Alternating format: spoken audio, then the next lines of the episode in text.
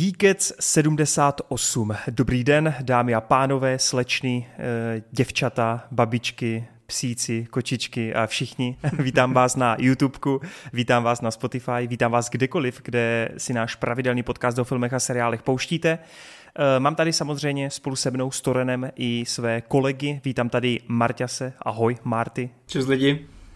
Seš dneska ready? jo, jo, něco málo nakoukané mám, i když to budou spíš menší věci, ale dám prostor vám, protože vy tady máte velkou pecku, tak... No tak samozřejmě. Yes. Nemohli jsme se dočkat. Mimochodem, Marťas, nedávno jsem uh, rozlouskl takový rebus, jak to, že některé geekeci mají třeba skoro čtyřhodinovou stopáž a zjistil jsem, že to vždycky, když jsi v nich ty. jo, dneska to ale mnou určitě nebude. Dneska tady mám jako kratší recenze, tak uvidíme, jestli mi to podaří udržet na úzdě. No, já nevím, já si myslím, že nesklameš. Eh, jinak uh, už se tady zasmál v dálce hroty, nazdar draku. Nazdar. Co ty, jsi připraven dneska? Viděl jsi Jasný, něco? jasný, jsem připravený, ale trošku méně než minule, když jsme to měli fakt napichovaný a viděl jsem to hromadu. Teď je spíš taková herní sezóna pro mě, takže jsem toho neviděl příliš mnoho, ale aspoň nějaký, nějaký zásadní věci. Hmm. Tak můžeš aspoň uh, lidem říct, co si teď v poslední době hrál. Tak Jedi Survivora, tam jsem si nahrál nějakých 60 hodin.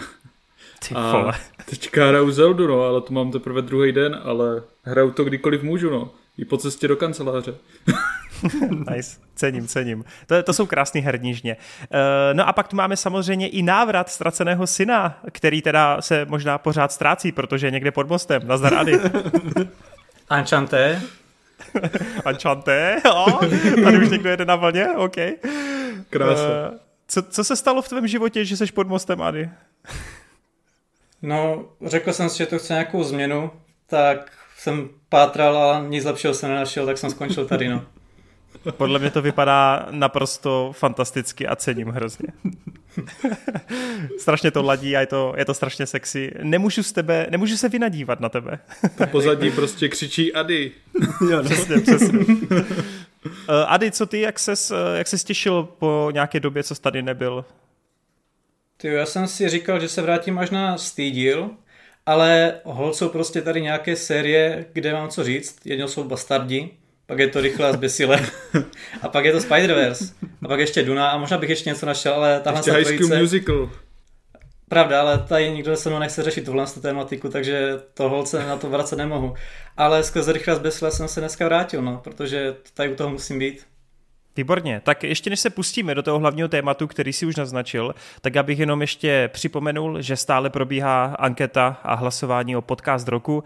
Když si zadáte do Google přímo podcastroku.cz, tak vám vědou stránky. Tam máte možnost eh, výběru hlasování o va- vašem oblíbeném podcastu s tím, že teda máte možnost vybrat až pět míst, kdy každý to místo má nějaký rozřazený body. My jsme to říkali už minule, budeme moc rádi, pokud nás náhodou sledujete, pokud nás máte rádi, pokud nás chcete podporovat podpořit, tak eh, když nás hodíte na jakoukoliv z těch pozicí, ideálně na první místo, tam je, myslím, pět bodů za to, takže to by bylo krásný. Stačí to jenom neposrat, a náš název napsat tak, jak se normálně píšeme. Takže žádný geekec s ičkem, s y a já nevím, co všechno vymyslíte, prostě geekec, g e e k e c dropněte to tam a kdo ví, třeba se někde i umístníme. Dejte to samozřejmě vědět i všem, kdo by to náhodou minuli. Tak jo, eh, to bude asi všechno. A pojďme teda na tu velkou pecku, kterou jsme tady už trošičku týzovali. Pojďme to potůrovat a pojďme skočit pod kapotu. Pojďme to probrat. Eh, máme tu Fast X, máme tady Rychlá zběsile 10, což je samozřejmě obrovská značka, obrovská série, eh, ke které, jak už tady i Ady naznačil, tak někteří z nás mají mnohem blíž než ti druzí. Nicméně se asi všichni shodneme, že tu značku nějakým způsobem akceptujeme, víme o ní, máme nakoukáno většinu těch filmů, a my, co teďko my tři, mimo Marťase, co o tom budeme mluvit, tak uh, jsme se asi svým způsobem těšili, přestože ta devítka nás asi zklamala, tak uh, jsme se těšili na ty šílenosti, které opět Vin Dieselého Familia uh, rozjedou. No a než se do toho pustíme, tak jenom opravdu v krátkosti, víte, co potřebujeme natáhnout stopaž přes tři hodiny, tak uh, pojďme v krátkosti jenom uh, zrekapitulovat, jak to máme s tou značkou a sérií, aby i lidi pochopili, jaký ty díly třeba máme radši, jestli nám tam vyhovuje ta nadsázka, nebo naopak máme rádi takový ty vážnější díly. Tak uh, Hroty, já to vezmu od tebe klidně. No hele, tak já jsem z Rychla víceméně i vyrůstal. Pro mě to bylo jako od jak živa tam Ono, že jo, to vycházelo v té době Need for Speedu, Undergroundu a tady těch věcí, když tam prostě si tuněl auta, jezdil pouliční závody, dával si neony, takže to bylo úplně ideální. Takže to byl takový jako ultimátní herní film v té době. a yes. takže jsem to sjížděl dost.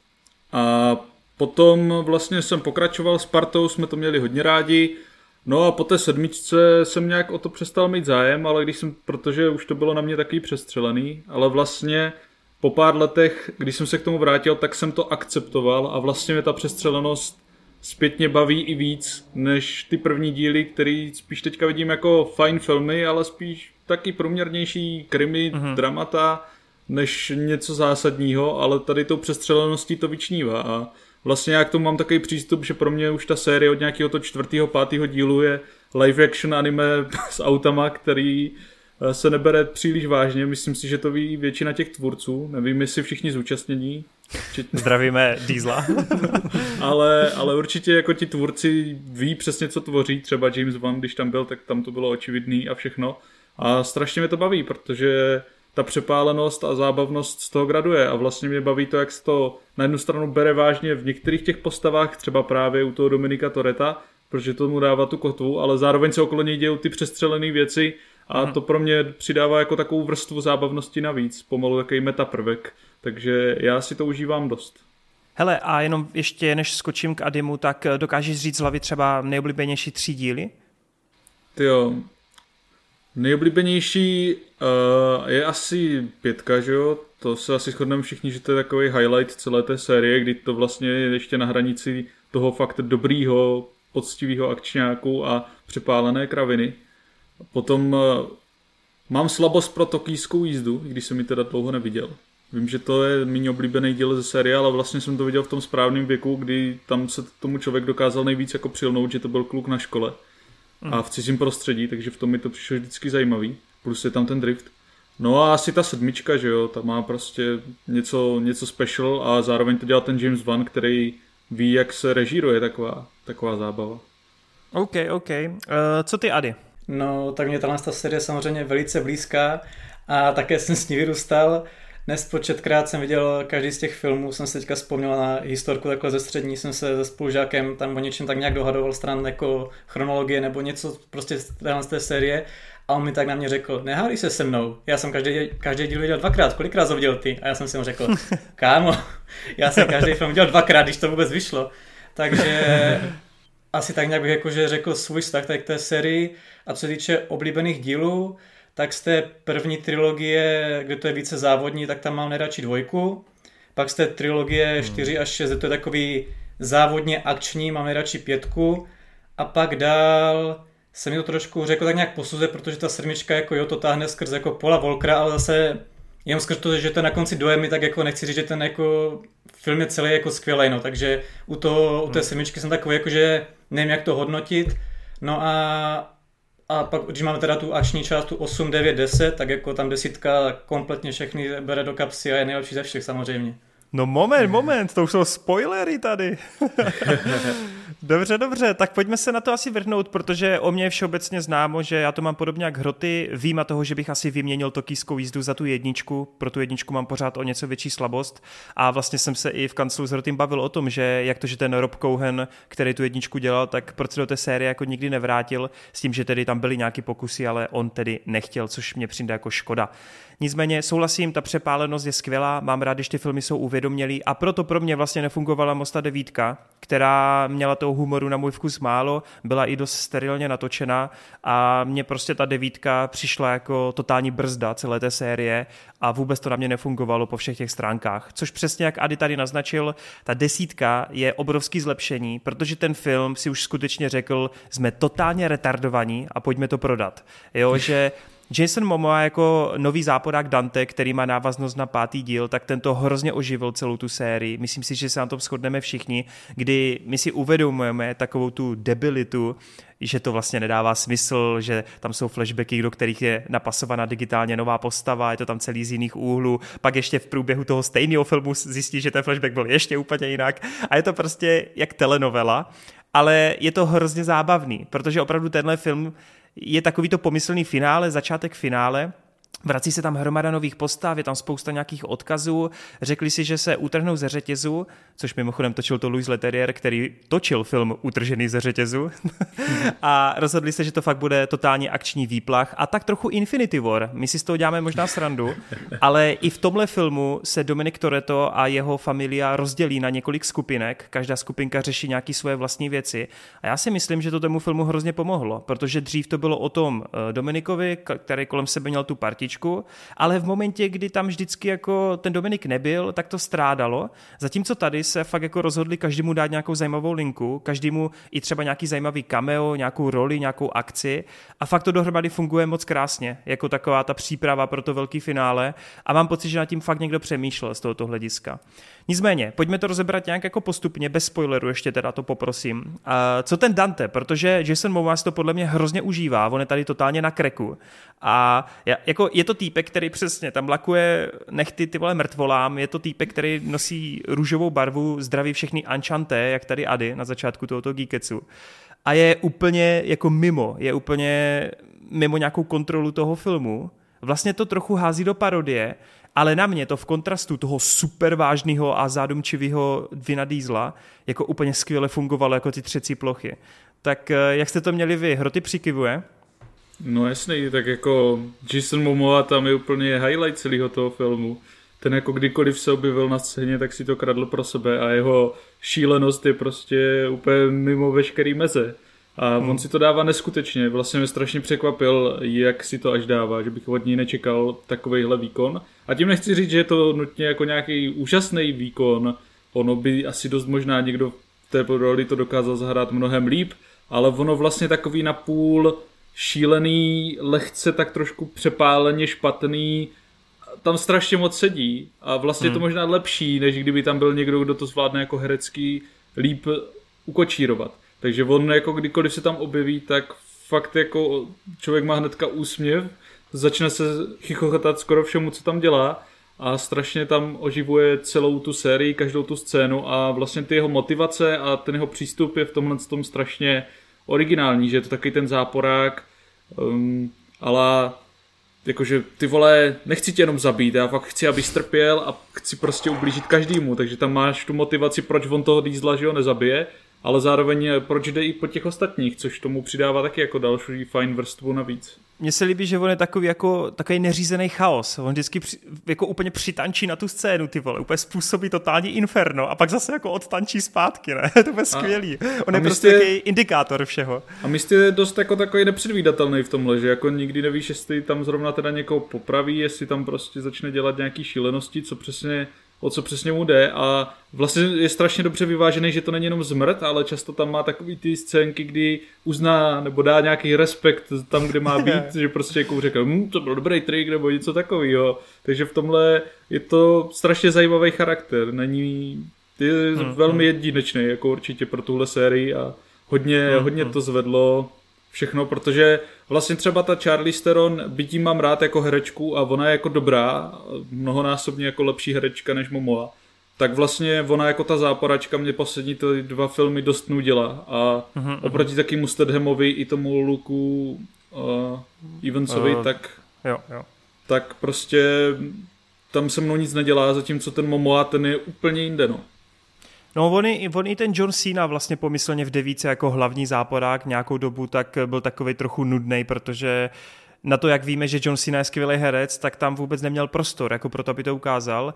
A jsem rád, že třeba tady John Cena má zase jako dost opačnou roli a je tady jak úplně vystřihnutý fakt z nějakého odlišného filmu. Nicméně, Ady, eh, mě by fakt zajímalo, co si cítil ty, protože já vím, že eh, ty tu sérii fakt máš neskutečně rád. Vím, že samozřejmě si na spoustu věcí jako čeká, ale už to taky bereš nad sáskou, děláš si v každém komentářu srandu, že pokud nebudou lítat ty vole na prstencu Saturna, tak to bude zklamání a tak dále. Někde s traktorem driftovat ale jako reálně, jakože fakt reálně by mě zajímalo, jestli tě to teda fakt tak jako uspokojilo tím, jak je to šílený a crazy, nebo, nebo co je zatím, že tě to po té devíce tak chytlo, jestli to dokážeš nějak identifikovat. No, tak ono je podstatný zmínit jakože, co pro mě pátý díl, nebo respektive celá ta oblast toho Rio de Janeiro znamená, protože ti, co jste si kladli otázku někdy, proč se tak jako zajímám o latino žánry, proč mám tak blízko ke Španělsku, ke španělštině a podobně, tak jak tam na konci otevřou ten safe a začne hrát ta skladba Danza Kuduro, ta scéna mě tak poznamenala pro zbytek života, že kvůli tomu jsem se rozhodl, že se budu učit ten jazyk, že se to budu zajímat vlastně celá má životní etapa od toho bodu se vlastně odvíjí od toho, že jsem vlastně viděl tu scénu a já jsem kolikrát se ten film pouštěl kvůli té scéně, že jsem se na celý díval, jenom abych si vychutnal na konci tu scénu. Pětku jsem dělal tolikrát, jako, že to fakt nejde ani spočítat.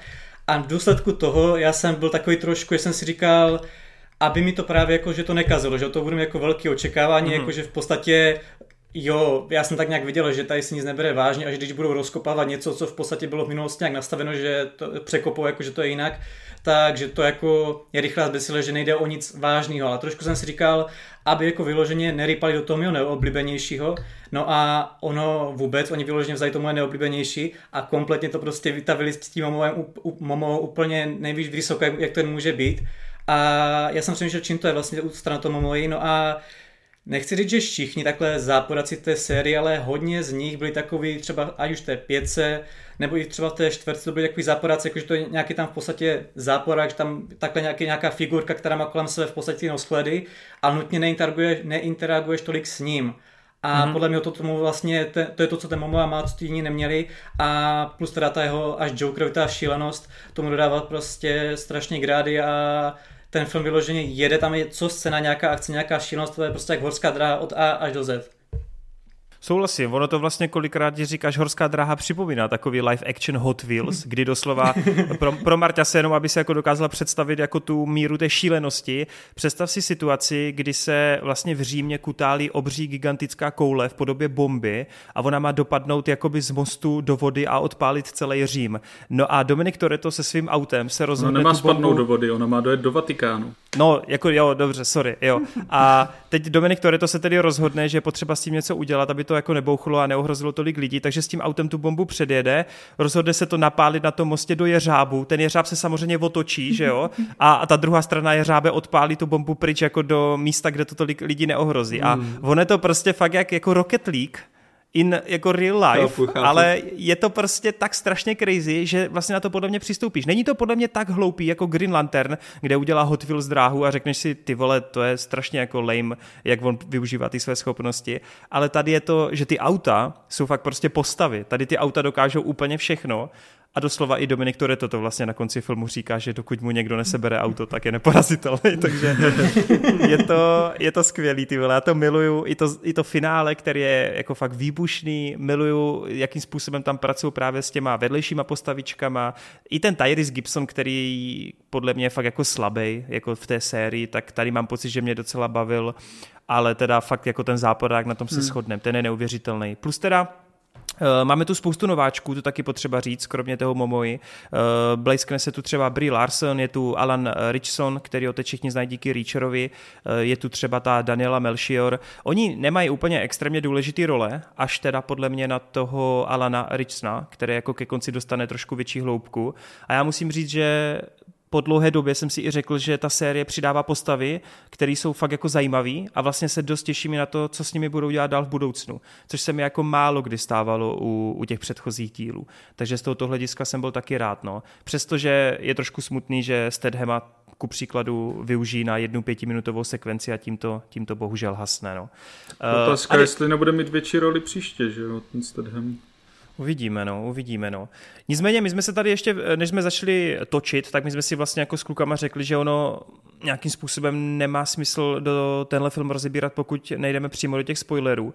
Takže vlastně bych to asi shrnul tak, že tenhle díl je asi pro všechny, tedy tím pádem velký překvápko. Je to fakt zábavná, uvědomělá jízda a musíte opravdu ne, nesmíte na ten film jít s tím, že najednou desátý díl se zase vrátí k těm automobilovým závodům, k té zemitosti, že to bude hrozně jako realistický. Ne, už jste viděli trailery, víte, co se tam děje, doslova Dominikovo auto tam strhává vrtulníky do sebe, ty vole, jo, takže prostě chápeme. Chci jenom říct, že ono je to, svým způsobem mi to tak trochu připomíná armádu temnot od Sema Raimiho.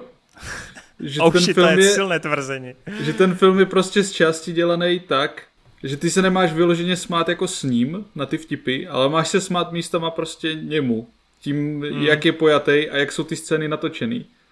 A myslím si, že to je dost silný záměr ve spoustě těch scén jako těch tvůrců. Doslova tady máš jako právě i x těch pomrknutí na kameru, takže jako pokud jdete na ten film a smějete se s ním, nebo spíš němu, tak jako to je záměr tak trochu těch tvůrců. Vy, jak si říkal, že tady máš ty flashbacky, který potom ještě jsou obohacenými další flashbacky, kdy tam vidíte ty stejné scény znovu a je to fakt podaný tím stylem, jako největšího braku, že prostě víte, že to je fakt jako pomrknutí na vás, že mm-hmm. my víme, co děláme. Buďte mm-hmm. za to rádi. Takže pokud na to jdete s tímhle mindsetem tak, a uspokojí vás to, tak vlastně ten film splňuje perfektně svůj záměr. Mě jenom právě mrzí vlastně to, jakým způsobem lidi nedokážou pochopit, že i pr- jako blbost se dá natočit kvalitně prostě, jo. Jakože tohle Určitě není žádný no. Oscarový film nebo nějaká jako taková pecka, ale prostě i tyhle braky jako musí nějak fungovat a dokážou zabavit. A podle mě po té devítce, která byla brak, ale byla fakt jako nudně natočená a neměla moc nápady a celkově nefungovala, tak ta desítka jako je fakt strašně živelná, úplně vlila do celé té série úplně novou energii a je to skvělý. Nejsou tam scény, kdyby se člověk fakt nudil a co se jim musí prostě uznat, tak jako to řemeslo akční a filmarský za těma šílenýma scénama je často jako jedinečný, že jako to se jen tak nenajde a ta kreativita se jim taky musí prostě uznat, že kolik věcí s těma autama byli schopni vymyslet mm. už za těch jako sedm filmů, kdy jsou fakt jako v tom přestřeleném měřítku a furt přichází s dalšími a dalšími nápady a vymýšlí něco nového a šíleného, co tě vždycky zabaví a je to solidně provedený. No. Souhlas. No a ještě teda na závěr, pokud to někdo neviděl, tak uh, neodcházejte během závěrečných titulků. Je tam uh, další scéna, která vás podle mě dost překvapí a hypne, pokud jste sledovali nějaký kauzy a nějaké věci, co se dělí kolem rychlá zbesile. No a já si myslím, že to asi stačí pro tu jako klasickou bezpečnou uh, recenzi nebo nějaký dojmy. A pojďme se teda jako do toho trošku víc ponořit, protože tam určitě co probírat a Marta teda nám odpustí, že mu to Já trošku pohodě, vyzradíme. to vůbec nevadí. a pokud teda nechce si, nechcete si to vyzradit, tak přeskočte na další téma, kde budeme probírat další film. Nicméně, my se teď kluci v rychlosti ještě pustíme do těch spoilerů. A já vlastně úplně nevím, eh, odkud to vzít. Je tam něco, co vás fakt jako překvapilo nebo šokovalo? Protože vím, že Hroty jako byl trošku smutný během toho filmu, že vlastně ten Momoa tam všem vyhrožuje, ale nakonec tam jako vlastně skoro nikoho nezabíjí, až teda na posledních 15 minut, kdy jako se to stane. Tak eh, a třeba Ady, jak ty jsi to vnímal s těma jako umrtíma? Čekal jsi, že v tomhle filmu se bude víc umírat? No to je asi takový, jako to říct, mm, drobnost nebo věc, který v podstatě, byť jsem schopen přistoupit na tu hru rychle a zbesile kompletně, tak tak nějak vím, že tady se jako neumírá, tudíž jako i když tam někdo tím vyhrožuje, nebo i když vidím, i když ten John Cena tam v podstatě eh, tam udělá salto s autem a vybouchne hlavou dolů, tak já prostě úplně věřím tomu, že Jak se dostal řeknou, ven? Tam bude pak flashback, jak on v podstatě zpomalil čas, vyskočil z okna, udělal prostě rond, rondat a podobně a přežil to, takže to je asi jediný takový to, že když tam pak jako má být nějaká, nějaká takhle scéna, kde někdo jako umírá, tak to jako nepůsobí. To je jediný taková jako věc, kterou bych mohl tak nějak vypíchnout, že tam je to, že si vždycky řeknu, ale stejně se objeví, že ve 12. tam budou všichni tam v podstatě. Tak on se tam vrátí, že jo, ten uh, nobody určitě a řekne, že pomohl Johnu Sinovi sfingovat svoji smrt. Přesně tak. No to letadlo, to letadlo, ale chápeme všichni stejně. To letadlo jo. na konci s těma lidma, tak tam asi všichni přežili, ne? Jo, no to jako, je prostě jako... ona by lusknutí prsty, no. Já úplně vidím, jak v té jedenáctce, jedenáctka začne tím, jak to bude flashback vlastně do doby, kdy to letadlo padá a oni všichni s těma padákama budou, vole, než to bouchne, vole. Na poslední vyskakovat. chvíli tam naberou doma, na kterých padá celá hra. S, yes. no, abychom Marťasovi Budou ujíždět prostě před, před vlnou. ten film reálně, Marťas, je fakt odvážný v tom, že on končí uprostřed akční scény. Tam prostě hmm. reálně jako začne výbuch a Dominik Toretto se svým synem prostě jako čelí tomu výbuchu. Takže to je fakt jako cliffhanger jako prase, ne? Výbuchu obří hráze, aby jsme jo, to přesně... Kterou, kterou předtím sjel, ona už jednou vypouchla. nice. oni, oni sjel jako Ghost Rider, vole. A pak Na poslední chvíli použil nitro, vole, aby uskočil plamenům, vole, proletěl něma. Ale pozor, Marťas, přišel o auto a jak v tomhle filmu zazní, hmm. jakmile bez auta, tak je smrtelný, vole. no jako hodně odvážný konec. Jak on tu eh, hlášku tam řekl, tak mě to opět přišlo, jak když měl eh, v Endgame kápa, který měl jakože sfinalmený štít, což je vlastně jeho volant a řadící Yes, páka yes. je turbokladivo a úplně jsem si řekl, dokud má tyhle ty dvě věci, tak je neporazitelný. Ale oni k tomu podle mě směřují a já čekám v tom dalším filmu, jak se začnou objevovat ty teleporty, vole, a začnou vyjíždět ty postavy, vole. Ne, oni tam všichni přijedou z různých směrů, někdo spadne padákem prostě z letadla, někdo tam přijede, prostě to bude skvělý. Těším A pak se na ten, ten záběr. pak ten Paul Volcker, že jo, konečně, vole. No samozřejmě. No hele, To je uh, taky co jste takové, říkali, to pol, no povídej. jak měš to Pola Volkra, tak jako já jsem už to pochopil z těch předchozích dílů, že v podstatě tak nějak oni tak nějak berou, že ten herec je mrtvý a že tam v té sérii on tak nějak existuje, jako že hlídá svého syna, ale když tam ta Mia v podstatě nehlídá svého syna, ale tráví vlastně čas jako se synem uh, Dominika, tak je to takový jako, že si řeknu, jako, já to chápu, že oni tu situaci nemají jak jako řešit, ale mm, přijde mi, že to, je, tak- že to podávají až tak nějak moc jako, jako kdyby s tím vlastně všichni počítali, že ta situace je takhle a vůbec se tomu nesnaží nějak jako přizpůsobit trošku ten děj nebo něco takového, že takový strašně mm, No- nedomyšlený, no. Myslíš si, že by tomu pomohlo, že by ta Mia se tam neobjevovala? No že takhle bys aby- to chápal víc? Jako, že, že, Jako jako, že, ti, takhle. že ta rodina prostě to dala bokem a je- žije si svůj život? To jsem si říkal už o, u osmičky a pak jsem si nakonec řekl, že jsem i rád, že tam ta postava je, ale spíš to využití, že oni tam vyloženě dávají, o, ona jakožto eh, opatrovnická matka tam v podstatě chrání eh, dítě svého bráchy a nestará se o svítí, že to je takový jako až moc to bije do očí, no, jakože to mohli podat trošku mm, promyšlení, hmm. nebo tak nějak, jakože nedávají tyhle ty scény, no, kde to je takový oka, okatý.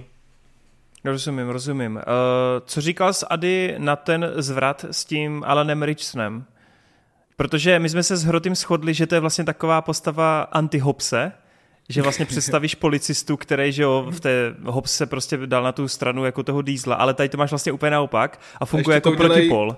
Ještě to udělají úplně tak geniálně, vole, Ano, tím ano. zrcadlením, že prostě dojede, vole, chytne na dýzla, odvází ho v kolose se svýma lidma a pak je přepadne záporák, vole, jak té pětce.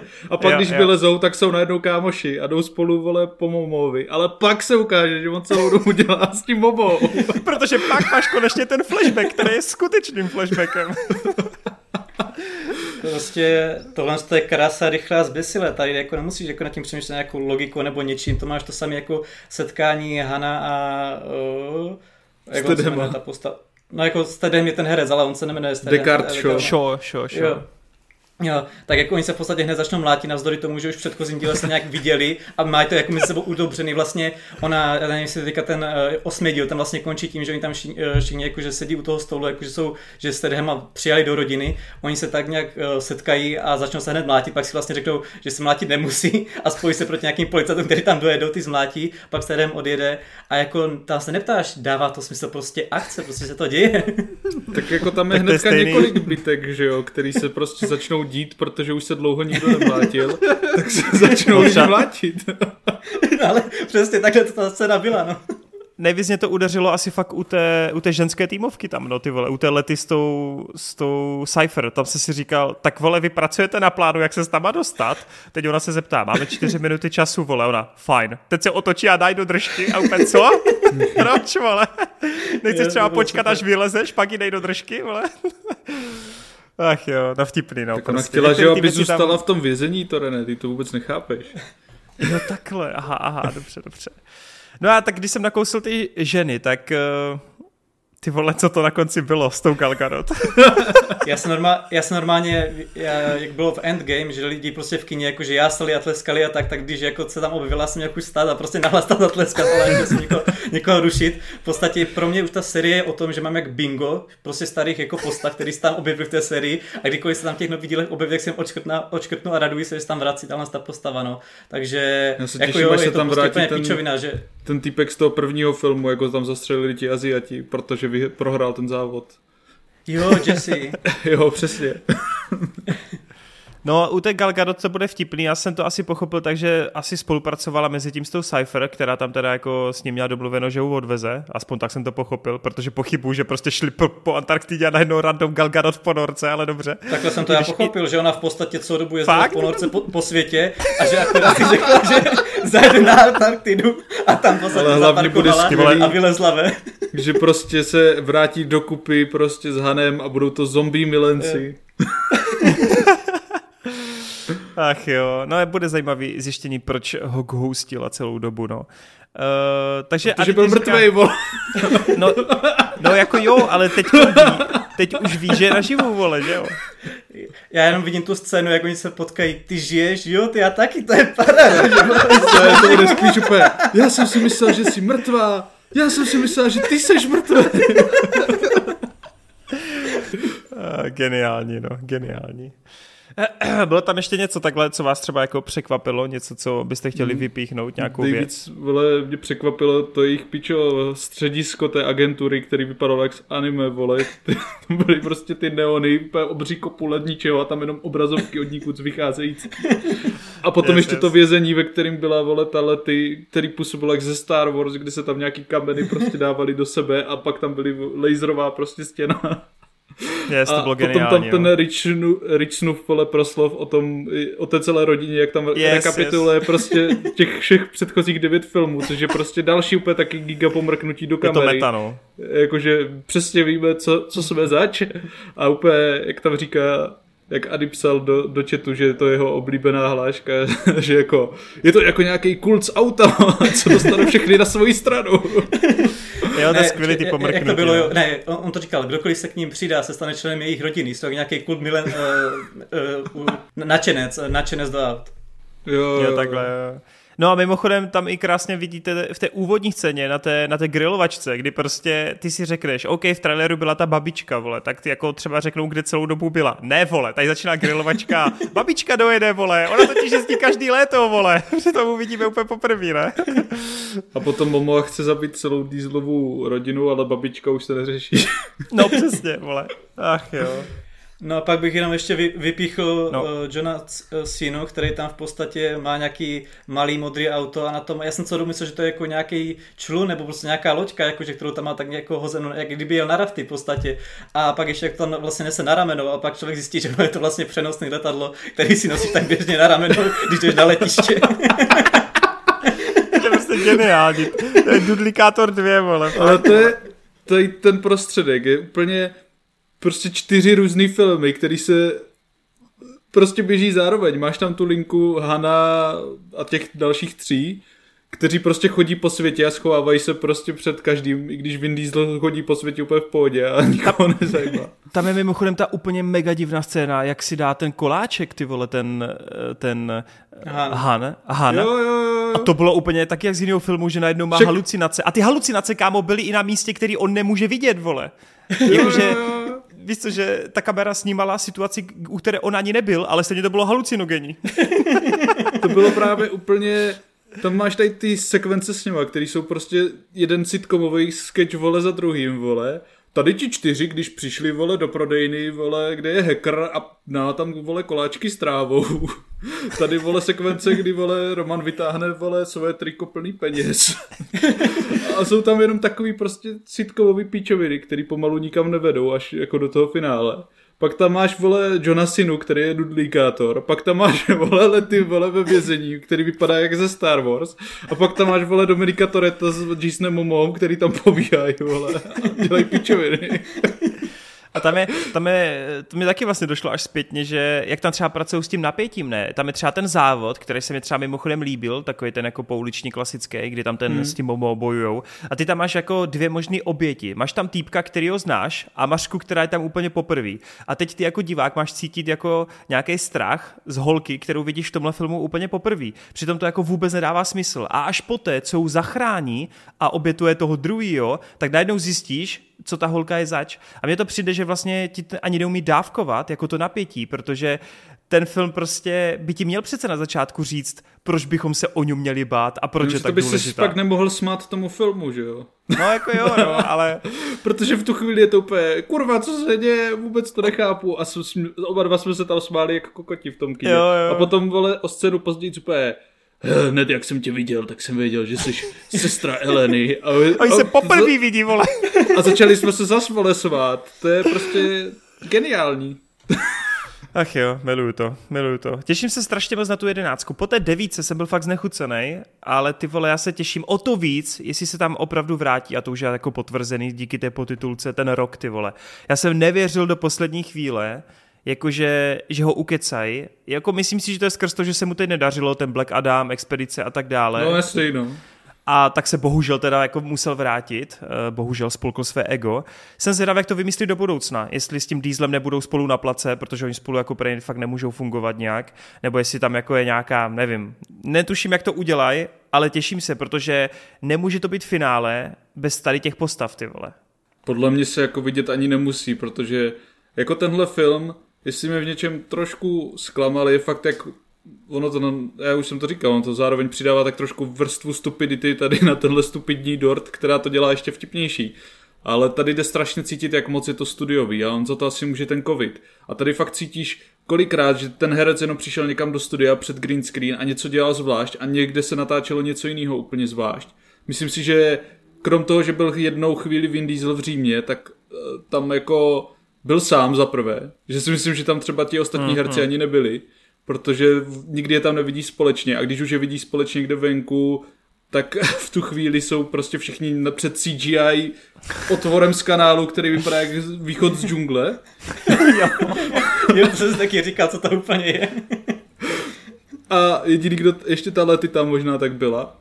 Hmm. No a pra, a zbytek jsou prostě nějaký kulisy, které se točí zvlášť, takže jako oni to tam teďka všechno mega green screenujou a nějak to tam patlají přes sebe a je to v tomhle trošku takový mech oproti třeba, když si vzpomeneš na tu pětku, když se to prostě točilo uh-huh, v tom Riu a máš tam tu naháněčku po těch střechách a všechno možný, tak tady seš i na tom mostě z Ria a moc dobře víš, že je to prostě jenom CGI všude okolo. No. Souhlasím, no, ale jak jsem i já ti říkal, tak uh, pořád mám pocit, že to jako vypadá líp než ta devítka v rámci těch triků, jo, to že... Možný, no že mě prostě ta devítka přišla fakt jako hnusná a nezajímavá, ale tady mám pocit, že no, tak logicky měl to i větší budget, ale tolik jsem netrpěl upřímně, no.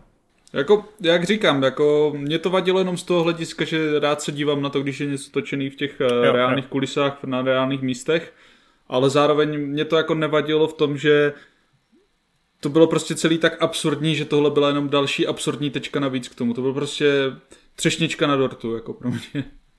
Rozumím. No tak jo, tak uh, jestli tady třeba ještě Ady nemá něco na dovětek, tak si myslím, že se můžeme posunout jako, dál.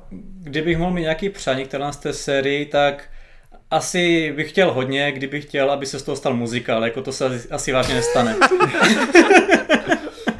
Hele, po, té, ale... po té sekvenci s Hanem a koláčkem trávy je možný všechno. Přesně. Ale říkám si, zda bych mohl mít nějaký přání, ať tam dosadí toho Zaka Efrona. Chci, aby to byl v podstatě ně, něčí brácha, prostě se oznámí, že prostě Zak Efron je tam něčí brácha a bude tam v podstatě i ona, já budu naprosto spokojený. Budu mít rychle zbesile s Zakem Efronem propojení tady z High School Musical a doufám, že oni to budou propojovat třeba i s Troy Team X, to by bylo úplně nejvíc super, protože bych tam museli donahrávat nějaký takhle scény, vlastně jako nějaký flashbacky jako z období Prahy a hádejte, kdyby se dělali castingy v Praze a já bych tam jel, já bych si oholil hlavu do plešata a abych právě mohl být na ten jakože Eh, na, na Mladý Vin Diesel. Přesně tak. A na sebe bych si vzal, a na sebe bych si vzal tričko z projekce Bloodshot, aby to v podstatě bylo ještě proboření ještě další čtvrté stěny, takhle jako napříč těma stěnama. Což mimochodem, když jsi řekl toho Bloodshota, tak tam je přesně tolik jako momentů a scény, jsem si řekl, ty vole, tohle jak v Blashotovi, tohle jak Riddick, vole, tohle jak, jakože, já už jsem tak zmagořelej z toho, že já tam prostě vidím úplně to, jak on to už někde, někde točil, vole. A právě, Ady, jak jsi zmínil, tak teďka máš Fast X a jestli udělají ten 13. díl, tak budeš mít Fast XX a Fast XXX. yes, yes. Xander Cage is back, baby. No pěkný, pěkná práce. Mimochodem jsem se teď, včera jsem se dozvěděl, že tu roli, kterou hrál ten Alan Richson, tak normálně původně byla nabídnuta Keanu Reevesovi. Že přímo ten Alan to jako potvrdil, že, že teda měl co dělat, aby jako zaplnil tu mezeru, kterou po Reevesovi teda musel, musel to, no. Což je cool, jakože neumím si to úplně představit, vlastně nevím, jak by to fungovalo, že by takhle jako potom tam byl ten zvrat, ale zajímavý, zajímavý, že i takové hvězdičky se oslovují. No tak jo, uh, tak pojďme asi dál, pojďme se přesunout z rychle a zbesile série, která pravděpodobně s námi ještě nějaké ty roky bude. A pojďme se posunout k něčemu mnohem realističtějšímu, k něčemu mnohem zemitějšímu a k něčemu, kde opravdu na první dobrou cítíš, že se to natáčelo ve skutečných lokacích. Tak eh, já a Marta se jsme viděli Covenanta, což je nový film od Guy Ritchieho, což jako kdyby někdo ještě jako nevěděl, tak Guy Ritchie je master. Guy Ritchieho naprosto milujeme tady, možná Vima Adise, nevím. A já se na jakýkoliv jeho projekt strašně těším. A obzvláště v poslední době teda musím smeknout, protože mně přijde, že strašně experimentuje ze žánry. A tak jak jsme tu měli rozněvanýho muže, což je fakt temný revenge story, a skočil do operace Fortune, což je zase úplně odlehčená taková variace na Bondovku, tak tady nám prostě dal Covenanta, což je eh, jako strašně syrový drama z Afghánistánu na motivy skutečných událostí a já zírám, že on dokáže takhle pendlovat mezi jednotlivými náladami a dokáže pendlovat mezi různými filmy. Tak uh, klidně se toho prvně pust, nebo pust se do toho prvně ty Marťas, co si říkal na Covenanta. Dobře, uh, tak já teda řeknu, že sice Guy Ritchieho mám rád, ale nemůžu říct, že se těším úplně na každý jeho projekt. Uh, tu operaci jsem si ani nepustil do teďka. Uh, tohle vypadalo zajímavější, jako zajímavěji. Um, rozhodně to mělo lepší reakce od lidí, co to viděli, takže jsem říkal, že, že si to jako zkusím. A jako nemůžu říct nic špatného proti tomu filmu. Rozhodně je to jako solidní takový mezi průměrem a nadprůměrem, jako tak nějak to u mě je tady v tomhle rozmezí. U mě to má docela jako těžší už v tom, že si vybral za téma zrovna tady tuhle tu válku, tady ty, tyhle ten, ten moderní konflikt, protože kdykoliv tam prostě je, je to podáváno z té americké strany, u těch moderních konfliktů, tak já jsem tomu, že já mám hodně načteno a hodně jako se zajímám o tady ty konflikty tak uh, já mám vždycky trošku averzi vůči tady tomu, jak ona se to podává trošku propagandisticky. Vždycky je ta Amerika jako ta dobrá, ti, ti prostě hrdinové, co i když jdou do té cizí země, kteří kde vůbec nemají co dělat a vraždí tam civilisty, tak oni jsou ti hrdinové, kteří jako všechny zachrání nakonec. Takže jako tady hmm. z tohohle důvodu ty filmy to mají u mě trošku těžší a musí se hodně snažit, aby, uh, aby ve mně potom nějak zbudili nějaké emoce nebo nějaké propojení s těma postavama. Tady to rozhodně uh, jakž takž funguje kvůli dvěma hercům, uh, Jakeovi a ten druhý, uh, teďka jsem zapomněl, jak se jmenuje, Dar, Dar Salim, tak ti dva, to je v podstatě místama dost taková jako buddy, comedy, nebo buddy, buddy movie, kdy mm-hmm. je to fakt jako táhne jenom ten uh, ústřední, uh, to ústřední pouto mezi těma dvěma postavama a ti herci si to fakt dávají. Jako dokonce ten uh, parťák Jakeův ho přehrává v míst, uh, místama. Ale Jake tady má taky dost jako co hrát, uh, jsou tady různé polohy v to, toho jeho hrdiny, takže se mi líbilo, že to není prostě od začátku třeba do konce furt jako stejná postava, že tam vidíš, jaký to na něho má vliv a no, co se odehrává nějak v té jeho psychice. Ta první polovina je taková celkem standardní, tam jsem si ještě říkal, že jestli to půjde takhle dál, tak nevím, jestli mi to vůbec bude bavit. Jako uh, zas pokud je někdo má rád tady vložně ten žánr, pokud má rád tady tyhle ty moderní konflikty a tak, tam je dobře provedená akce, uh, je to dobře vybudované, takže ač tam není nic jako extra, nic, uh, co bych jako mohl vychvalovat, tak na druhou stranu tam není nic ani vyloženě špatně. To je krásně natočené, ta hudba tam sedí, ty reálné prostředí jsou fakt jako krásné, jak, jak to snímá a ty, ty hory prostě vidíte tam tu obrovskou, ten obrovský prostor, že jako fakt máte z toho pocit, že se to odehrává jako na reálných místech, kde ten boj není zrovna jednoduchý, což jako Afganistan je asi jeden z nejtěžších míst, jako takhle, kde, kde vez nějaký vojenský konflikt. A potom přišla ta survival část, ta mě uh, už jako začala fakt uh, hodně bavit, protože tam konečně přišlo něco, nějaké ozvláštnění, něco, co jako tady tyhle ty filmy nemývají až tak často. A pak se to uh, přetavilo ještě nakonec do nějakého takového dramatu psychologického, kde nejvíc začal Guy jako experimentovat, tam nejvíc jsem cítil z toho, že to fakt dělá Richie, že to je takové jako uh, hodně energické uh, myšmašové, takové, prostě máte tam halucinace z toho pomalu, což je vlastně jako účel toho. A potom přijde zase taková jako typická akční, akční finále, prostě, které mě ničím nemůže překvapit, protože prostě od, od tak nějak už od tři čtvrtě filmu jsem čekal, nebo od půlky filmu jsem už čekal, že to takhle nějak skončí, no.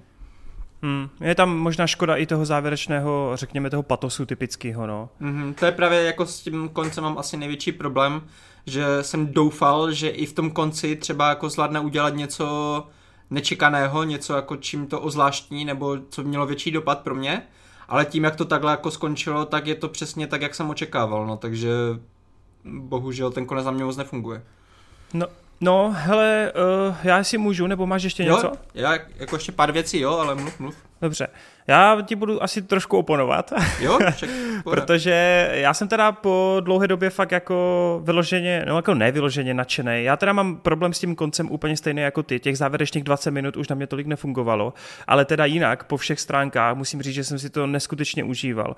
Hrozně mě na tom filmu bavilo, jak je to neúplně přemrštěné akční, ale že se to víc tváří takticky. Je to víc takový jako steltový, je to takový rázný. Když tam padnou kulky, tak většinou ta kulka najde svůj cíl. Teď se bavím o celé té hodině a půl, jo, ne o tom No, konci. pokud, pokud nepočítáš ty afganské, protože ti netrefil nic. No, Skoro bavím nic. se o té, podle mě to má hodně silnou, jakoby hodně silný moment v té první půl hodině, kdy se stane taká velká čistka. Jo, jo. A tam musím říct, že to na mě strašně dobře fungovalo, že jsem fakt z toho cítil takový ty Black Ops operace a něco na tenhle způsob, jo, že to má strašně vtahující atmosféru. Bavilo mě, jak to bylo, jak říkáš, nasnímaný, ale mě tam hodně překvapil ten vztah právě toho ústředního dua, který zpočátku je takový, že eh, přijdeš o někoho v týmu, teď do toho týmu, který už je zavedený, tak ti tam přijde někdo jakoby od místních, někdo ten kolaborant, že jo, který půjde proti teda uh, Talibánu, který ti bude tlumočit a tak dále. A teď samozřejmě ten Jake jako americký voják, tak má proti němu nějaké výhrady. Bavilo mě, jak byl vystavený ten konflikt, kdy vlastně jsou to dva úplně odlišní lidi, odlišné perspektivy. A ten Jake prostě dodržuje ty protokoly, on prostě nějakým způsobem funguje, je naučený s tou jednotkou operovat, ale teď tam přijde ten Ali, ten Ahmed a prostě úplně mu to převrací na ruby a Jake postupně zjišťuje, že vlastně má pravdu, že často musí myslet trochu out of the box a nesmí jako poslouchat ten, ty své No, klasické tam je jako hlavně rozkazy. fakt super, jako, že on tomu Jakeovi nic nedaruje, že vždycky, když jako Ano.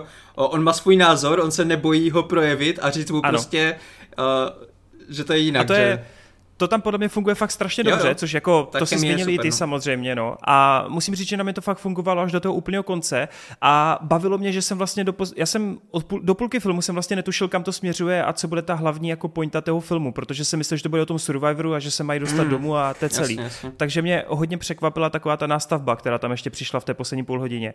Nicméně já jsem si užíval, ty jsi zmínil tu hudbu, ty vole, mě ta hudba přišla úplně jako skvostná. Já jsem, já jsem, nevím, jestli to mýma novýma sluchátkama, vole, ale já jsem byl do toho tak zažranej, ty vole. Ta hudba je hrozně taková řízlá, tepavá, používá basy, šmi, smyčce, v pozadí jsou nějaký bubny. No, je, to hrozně... je fakt ozvláštněné tím, že to je taková jako až klasická hudba, Ano, ne, ne ano, jako ano. žádná moderní nebo tak, ale fakt jako...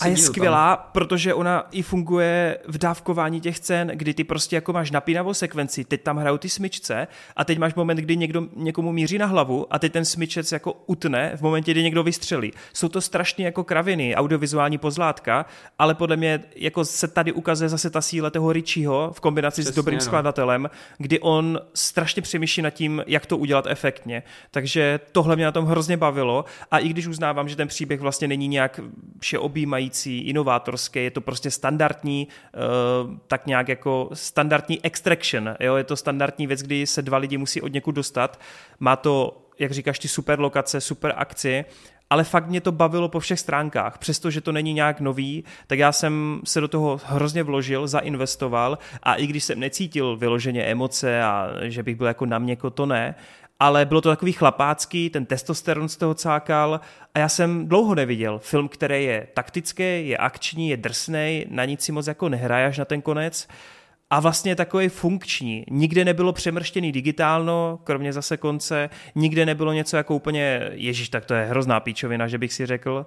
Bylo to fakt takový svojský, takový jako oldschoolový a mně se to strašně líbilo, čeče, strašně. Já jsem Jo, byl, já jako, to- dal, bych, dal bych čtyři, třeba čtyři z pěti, jo, ale bylo to úderný hrozně pro mě, jo, a hlavně, hlavně po té operaci Fortune, kde on byl zase odlehčený a mě to moc nesedlo, ta operace Fortune, tak tady jsem si řekl, ty vole, ten Richie je prostě fakt dobrý. On, on ti během jednoho nebo roku a půl ti dá dva filmy, které nemůžou být od sebe odlišnější mm-hmm. prostě.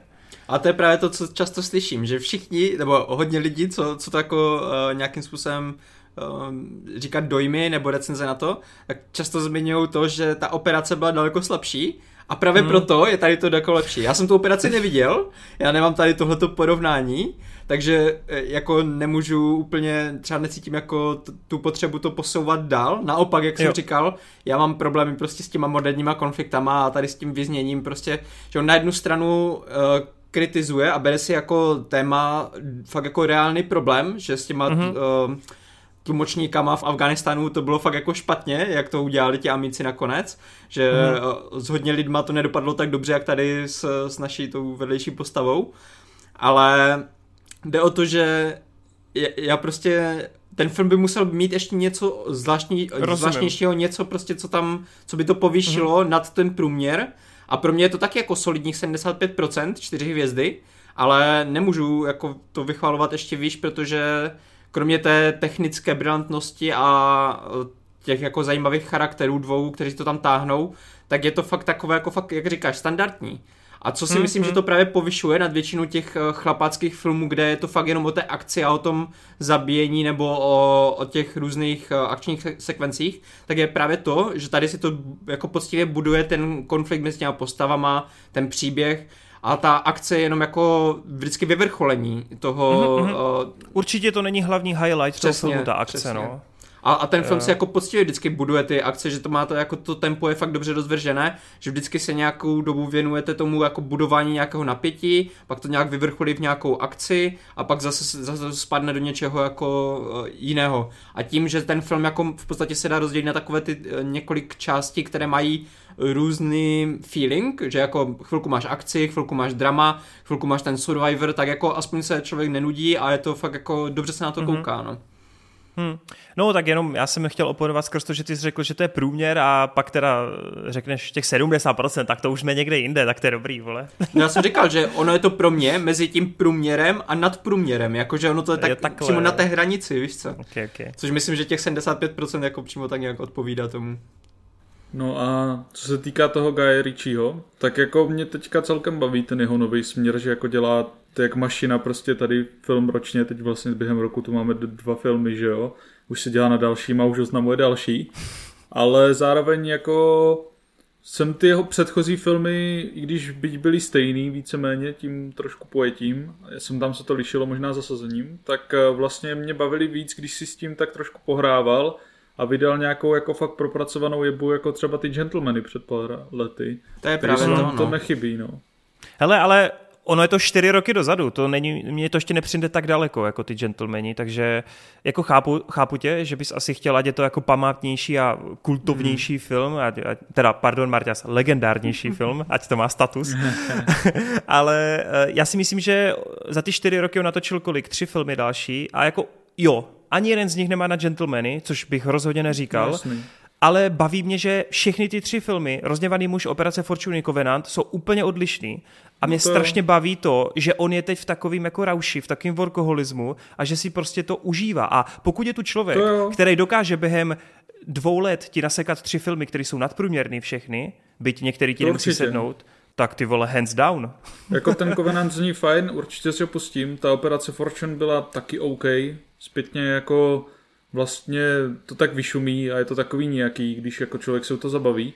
Ale třeba ten rozněvaný muž byl super. A jako, jak říkáš, je zase fajn, že on furt tady ti prostě udělá 7, 8 z 10 filmy, i když to dělá tak rychle. A samozřejmě jako by bylo fajn vidět zase jako nějakou extra jebu, jako byli ti Gentlemani nebo jeho předchozí filmy. Ale jo, no, hmm, doufám, že jako nezůstane si, úplně tady v tom si... modu, užívám si to teďka, jako jak v tom je teďka asi, ale nechci, aby úplně přečkal, tak nějak jo, jo. to... No, já si upřímně myslím, že ten příští rok, jak má přijít ta velká týmovka z té druhé světové války, kde hraje ten Henry Cavill, Alan Richardson a tak, tak to si myslím, že přesně má potenciál být tím jako vyšším filmem, protože hmm. kolem toho natáčení je fakt jako super pozitivní nálada, všichni si to jako už takhle chválí dopředu, mám pocit, že hmm. i na motivy té knihy by to mohlo fungovat, tam si myslím, že by to fakt mohlo bodovat a tohle jsou, ono to zní hrozně, ale tohle jsou jenom takové jako přesní dávky filmové, jako mě to přijde, jo, ale ty přesní dávky jsou sakra dobrý, vole. tak jako vždycky se to řadí mezi ty zajímavější filmy roku, že jo, a i myslím, pro mě byl jako ten rozněvaný muž jeden z nejlepších filmů toho roku, minimálně jako v rámci akce určitě. Hlavně tady je zase super, že on ten film třeba první půl hoďku ani toho Richieho moc nepřipomíná. On je fakt takový hmm, jako taktický, vůbec, no. válečný a najednou tak to moc přijde... žádný ten film, jako až na pár vždycky no, momentů. A tady právě přijde zase takový ten jako pomyslný zvrat, jako střihový v půlce a začne to tam mm-hmm. sypat a ty, a tady je, vole. tak, Takže tak, tak no. no.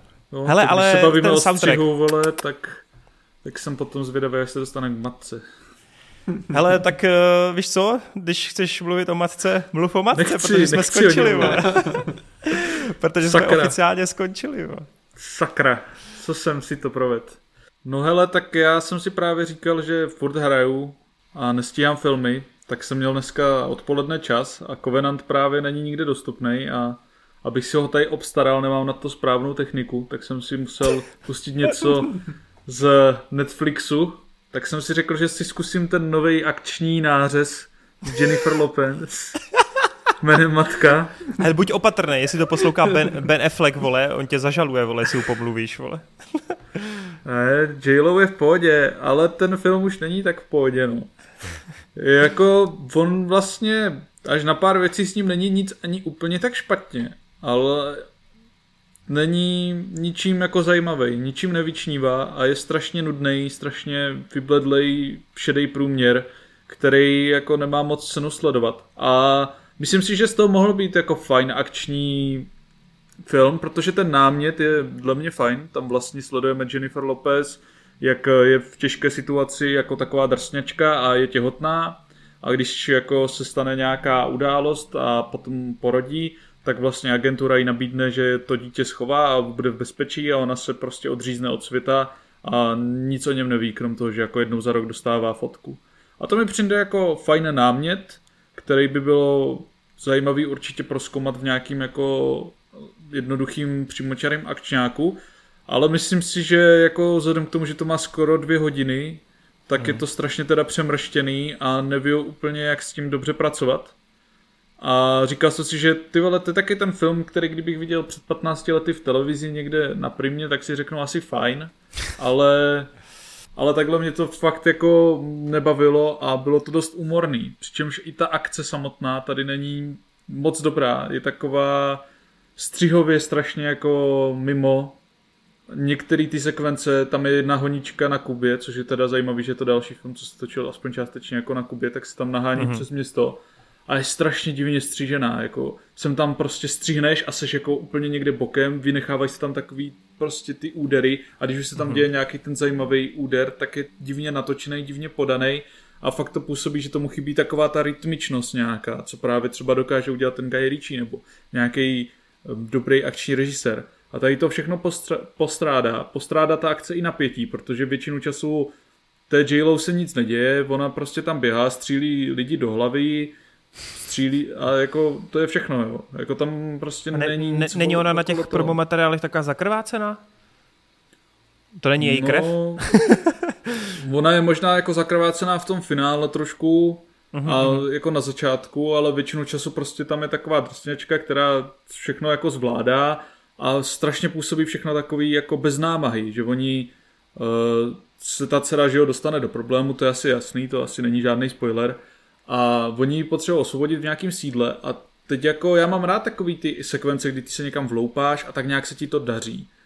Jo. Ale když už si třeba vzpomenu i na tu Operation Fortune, kde ten Stedham jako se tam taky někam vloupá a jde mu to celkem v pohodě, tak na konci máš přesně jako nějaký ten pěkný souboj, kdy se tam trošku něco posere a něco tam trošku řeší. A sice on to taky překoná v klidu, ale tam to máš tu nadsázku nějakou. Tady se to bere strašně vážně a chybí tomu jakákoliv jakýkoliv napětí a něco zajímavého. Přičemž druhá hmm. polovina toho filmu je převážně o vztahu té matky a dcery, který jakž tak se tam nějak buduje, přičemž ta herečka té dcery je teda nic moc a moc tam na mě nefungovala.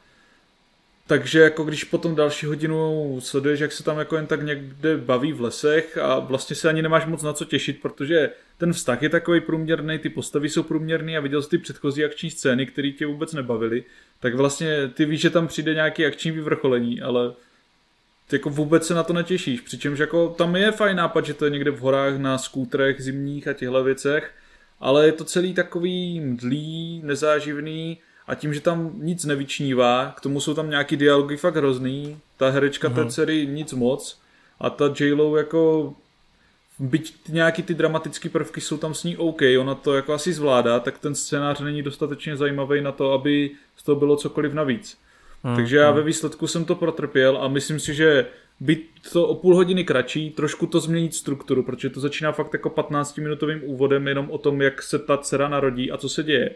Tak kdyby tě to třeba rovnou hodilo do víru té akce nebo do víru toho, že j někde žije bokem, ty pořádně nevíš, co se děje, máš tam nějaké jako informace a pěkně by ti to jako retrospektivně vyprávělo a zjišťoval by se, co se stalo, proč ona s tou dcerou není, jaký tam byl problém, tak potom by to třeba mělo nějaký zajímavý grády, nějakou gradaci, ale takhle je to strašně holý a samotní záporáci, kteří tady jsou, tak ti jsou úplně, úplně uh-huh. jako k hovnu.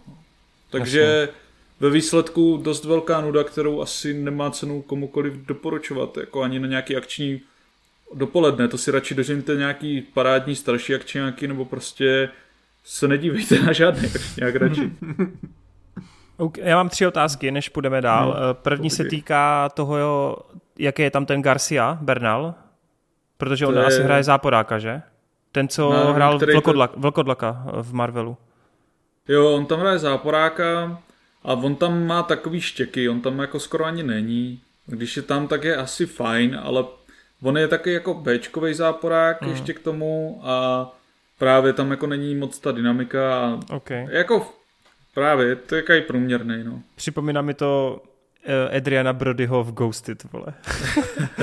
no a druhá věc je, jestli jsi viděl s Angelinou Jolie Kdo mi jde po krku film? To je ten z Loňska?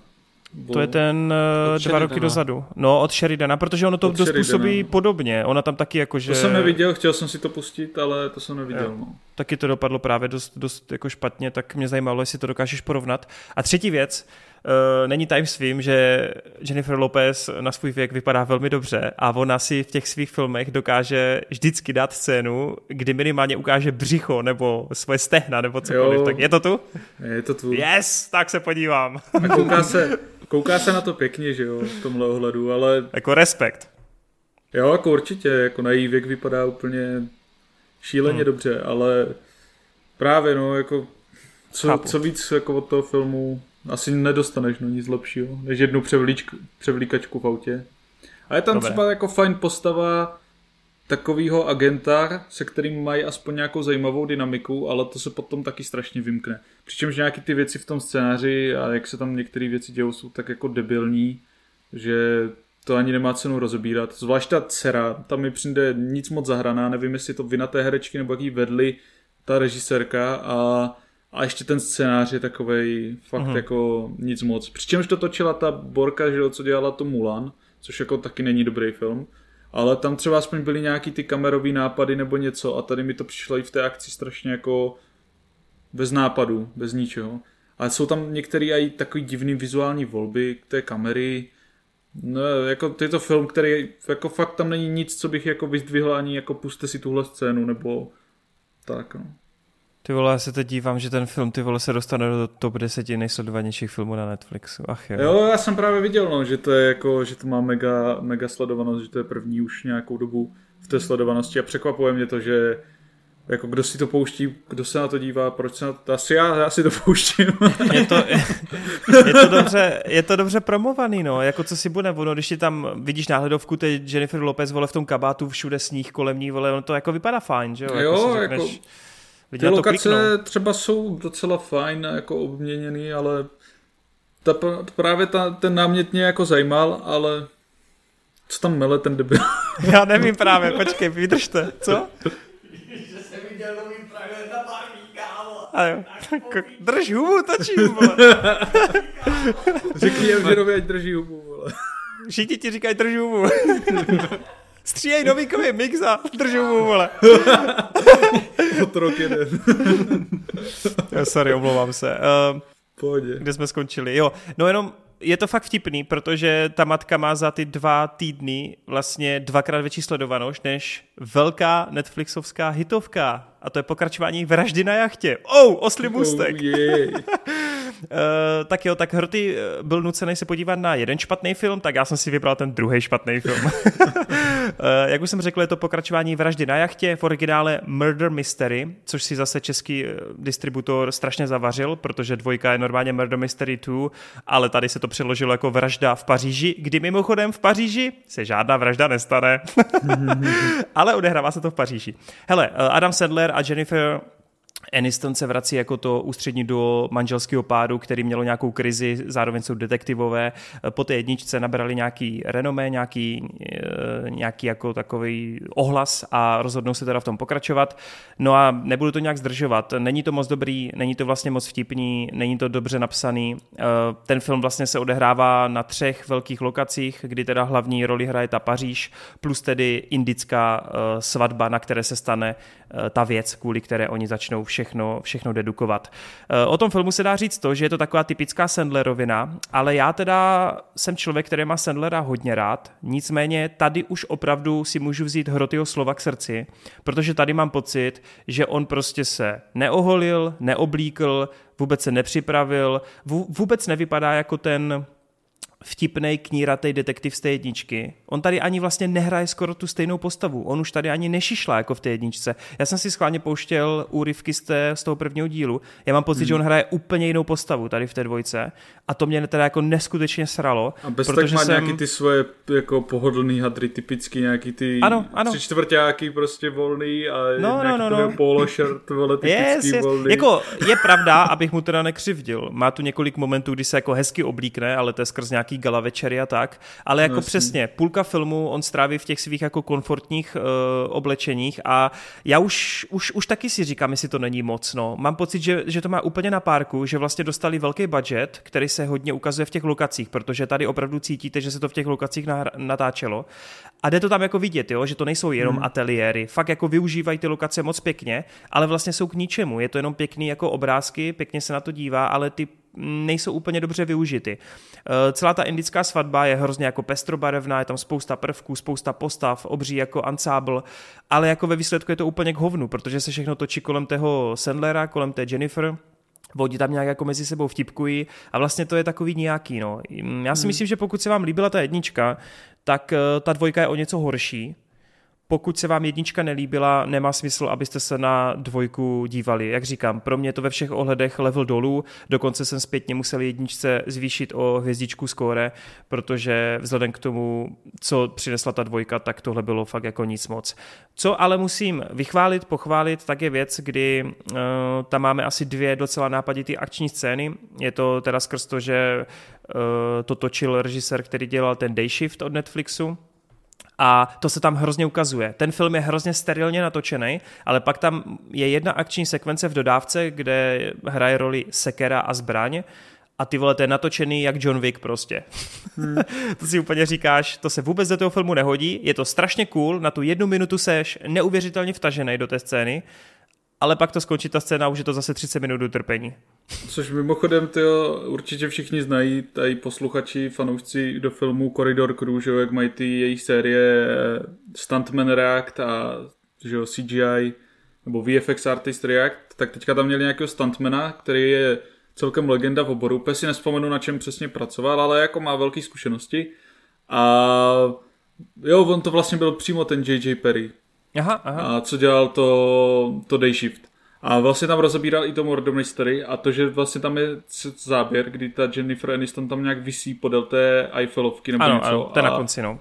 Leze nahoru, takže vlastně to tam je prolnutý reálným stantem, kdy tam máš nějakou kaskadérku, co prostě reálně šli na Eiffelovku a reálně to tam prostě tak jako vysela a jela nahoru. Máš tam prostě to prolnutý s těma záběrama ze CGI prostě přidanou Jennifer Aniston a už jako když jsem to viděl v tom reagování, jak jsi říkal, pičo, oni udělají takový jako šílený stunt, jen proto, aby hmm. to zmrvili jako tady tím na kombinování a kde to prostě ani nevyzní a je to úplně teda k hovnu a zbytečný. A hmm. ten Netflix zase jako topí ty prachy, že jako tady si pozve teda toho režiséra, který má tyhle zkušenosti a s ním má nějak upsaný, takže musí pro ně natočit tady nějakou sekvenci prostě v Paříži akční, jen proto, abys to dal do totální mrtky, ve který to prostě jako bude jak pěs na oko a vlastně to tam ani nezapadá a přijde mi to takový strašně zvláštní přístup, no.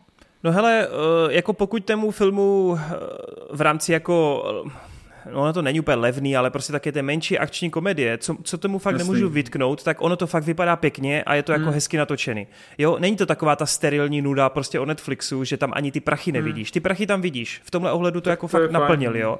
Ale jako ten vnitřek, ten obsah je prostě nezajímavý, jo. Ono hmm. to ani nefunguje, ono to ani nefunguje jako taková ta parodie na ty detektivky, což jednička podle mě docela pěkně uměla jako podávat takový ty sranda věci, ale tady, já nevím, tady se ti objeví na dvě minuty postava, jejíž jakoby gegy jsou o tom, že každý příjmení prostě končí na shit. Jo, jako, a já nevím, jako mě to nepřijde prostě vtipný. Ono to, to asi přijde jako... vtipný, když to řekneš, jako, že to tam reálně je, ale... No, jasný, no. Pak je tu prostě moment, ala v Ghosted, což je škoda, že jste neviděli, kdy je scéna, kdy někdo převezme kufřík, přijede auto, srazí toho týpka. Teď, teď ten týpek vystoupí z té dodávky, vezme si ten kufřík, ty si řekneš aha, a teď přijede motorka a srazí ho. Takže tam hmm. máš jako tři jako vanabí smrti po sobě a má to být jako vtipný, že to je jako running joke, že se navzájem zabíjejí, ale zase, ono to asi působí vtipně na papíře, ale to provedení je úplně nudný, jo, hmm. takže z tohoto hlediska nevím, já prostě nevím, pro koho tady ty filmy jsou. Já chápu, že to je jako výplň času, ale ten Ghosty, co jsem řešil minule, vlastně i tohle, já, já jako i ta matka vlastně, já nevím prostě, ono je to, já už to ani nepovažuji pořádně za filmy. To je, jako, to je prostě slepenec hmm. několika jako scéna nápadů, který dohromady ale ti nepředají vůbec nic. Oni samozřejmě tě na, ty, na tu hoďku a půl nebo na ty dvě, oni tě jako mají jako zabavit, odreagovat. No, ale mně přijde, že se z toho filmového umění úplně jako vytrácí jako cokoliv dál, jo. Je to Nějaká smutný prostě. snaha, no. Jako asi, je škoda... pro takové ty, asi pro takové ty lidi, co si zapnou ten film a potom stejně polovinu času stráví na mobilu, no tak asi potom, jo, no. to, to, je to jedno, co tam hraje, hlavně, že tam je právě ten... ta Jennifer nebo tak a... Já jsem u té matky, vole, tak jako bojoval s tím nekoukat do mobilu, to bylo, to bylo fakt hmm. hrozný. A když už si teda zmínil, že jako je to, nebo ta jednička byla aspoň fajn taková parodie na detektivky a jmenuje se to teda Vražda v Paříži, tady ta dvojka, tak já jenom tak oslým mustkem doporučím Vraždu v Londýně, která je na HBO Max a odehrává se to víc v historii a je to strašně příjemná taková parodie, trošku metasatyra na tyhle detektivky.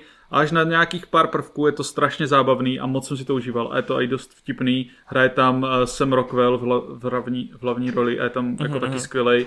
Takže tohle určitě doporučuju. To si dejte mnohem radši na HBO, než, než tady tohle.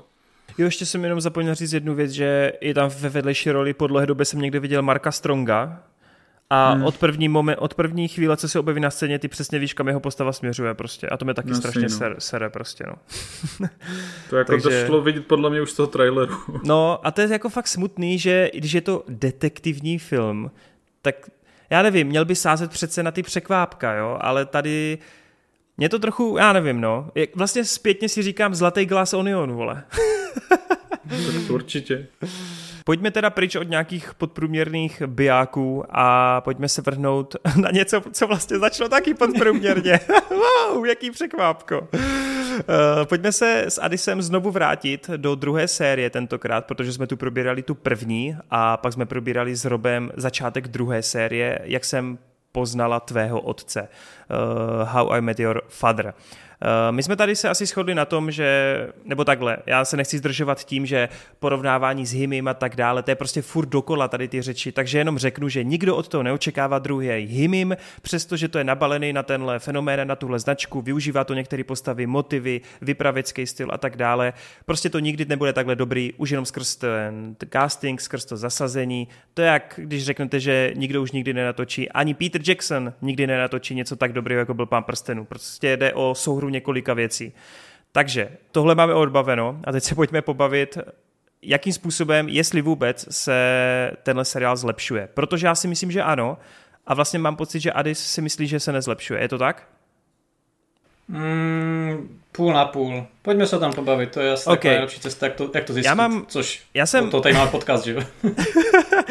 já mám totiž, uh, jestli si Ady pamatuješ, já jsem měl velký problém s dvěma věcma, eh, nebo ze třema vlastně. První mě hrozně iritovala ta uh, hlavní postava v té budoucnosti, lépe řečeno v té přítomnosti seriálové, což je vlastně ta ze sexu ve městě. Mm-hmm. Hrozně mě vadí, že ona je úplně nevtipná a to vyprávění mě prostě vůbec nebaví. Nepřijde mi jako meta, nepřijde mi jako kreativní. Kdykoliv je ona na scéně a uvádí tu epizodu, mě to prostě nebaví. Přísahám, že za celý ty dvě sezóny, co jsem viděl, ty vole, já jsem se zasmál snad jednou u jediného vtípku, který ona řekla a ona je v každé epizodě, což je fakt smutný. To je Vím, strašný že... cringe, no, jako, nebo já jsem viděl to první a mm. tam strašný a přijde mi to fakt jako zbytečný přerušování a Přesně. roubování těch věcí oproti tomu voiceoveru, který si měl v té původní sérii a vlastně nemá to nic navíc, jo. Ani tam nejsou právě ty hrátky ala bageta, nebo najednou kouříme cigarety, nebo tady ty dostanu se, dostanu se k tomu, protože právě druhá série v tomhle dělá velký pokroky. Nicméně hmm. tohle podle mě se nezlepšilo, tohle pořád nefunguje, ona mě nebaví. Co se zlepšilo, hmm. kde jsem měl obrovský problém, tak to je s jednou postavou a to je ta sestra od Jesseho, ta, a teď Ady, ať někoho neurazím, je to Větnamka? Nevíš? Zdá, že jo? jo, dobrý. Jo, já, nebo... Dobrý, dobrý, já jenom abych někoho neurazil, že jo. Uh, tak ta, vět, ta Větnamka, ta sestra vlastně od Jesseho, tak v první sérii mi přišla zdaleka jako nejslabší článek. Já si to pořád myslím, ale musím říct, že došla tady díky několika epizodám, které jsou soustředěny primárně na její příběh, tak tady došla k velkému zlepšení. Za, za začátku se to ještě trochu od, o, oťukává, těch prvních tři, čtyři, pět epizod, ale těch dalších pět mě už fakt přijde docela najetých a už reálně jsme se ani třeba s Káťou, když to sledujeme spolu, shodli na tom, že tam jsou epizody, které vyloženě už jsou na úrovni těch třeba jako ne nejlepších, ale těch jako průměrnějších epizod Himim. Což se může jevit, že to je málo, ale vlastně tímhle tempem se velice brzy dostaneme k tomu kvalitnímu. je tu konečně to hra, eh, ty hrátky s tím divákem, konečně tu nespolehlivý vypraveč, konečně se využívají eh, vizuální forky. Adis si myslím stěžoval na to, že tu jednou je postava, na kterou všichni ty ostatní charaktery zapomněli a proto ta postava má jenom smajlíka místo obličejů, protože prostě oni neví, jak vypadají, protože už to nepamatujou. Já vím, že to jako působí dementně, ale mně to přijde právě ve stylu Himim, že to si jako hraje s tím, jak to dokáže být kreativní, jo? že Uh, zaměníš prostě obličej za nějaký smajlík, který teda samozřejmě i reaguje pomocí těch emocí. Je tu třeba valentínská epizoda, která nějakým způsobem tě vrací do minulosti, kdy všichni vypráví svoje valentínské příhody, ty svoje nejhorší zážitky a tak dále. A zase to funguje podle mě moc pěkně, protože najednou začne jedna postava vykládat o tom, jak v osmi letech se zamilovala a někdo přeruší, že ty vole v osmi letech se to nepočítá. Tak jako najednou, že ve 14 letech a tak dále. Fakt už mám pocit, že si tvůrci začínají uvědomovat, v čem byla ta největší síla a tam, kde ta první série na to úplně prděla, tak tady už to konečně začínají fakt jako testovat, zkoušet. Pořád to nefunguje na 100%. Pořád je tam spoustu forků, který prostě se mysnou úplně, ale už se fakt jako bavím. Už se reálně bavím, na těch postavách mi začíná fakt záležet. Hmm. Musím říct, že jsem si už eh, dokonce oblíbil třeba kromě toho Brita, který mě baví, tak ten uh, Jesse a ten jeho kámoš z toho baru, ten barman, tak ty mě fakt jako baví. Teď na konci ten barman má taky jako skvělou linku ohledně své ženy, je tam fakt teasing na něco zajímavého do budoucna. Paradoxně, a teď jsem zvědavý, jestli Ady bude souhlasit, mě normálně přijde jako druhá nejslabší postava ta hlavní, ty vole, ta Hilary Duff. Mně třeba oproti Tedovi přijde, že ona prostě jako nemá čím vyčnívat. Ona je taková jako hloupá nána, která se všemu jako směje, která jako by je rádoby vtipná, když je jako v nejistých situacích, ale mě to vlastně moc nebaví. Jak ty, jak ty to máš s tou hlavní postavou? Rozumím, proč máš ten postoj. Asi když na tím tak přemýšlím, jako jsou tam právě ty scény, které jsou takové jako pro mě méně vtipnější, tak asi se vážou k ní. Já teďka mám nepořadek v tom, v jaké epizodě bylo co přesně, ale vím, že tam v jeden moment, eh, myslím, že to byla pátá nebo šestá epizoda, je fakt scéna, která, kterou jako zprostředkovala ten vtip ona a to bylo tak trapný, že jsem si já řekl, jakože mi bylo za ní trapně, že se vůbec za to dívám a že ta situace mohla nastat, jakože uh, se to vážně hodně nepovedlo, no takže asi jistou formou ti rozumím, byť jako to pro mě nečiní tak velký problém, jak to popisuješ ty, no. Uh, líbí se mi, že třeba, jestli si pamatujete s Himim, tak tam bylo něco na způsob té intervence, kdy jakoby někdo udělal nějaký problém, někdo měl, tak oni přišli eh, do toho bytu a teď tam je ta cedule a oni mu zašli mluvit do duše.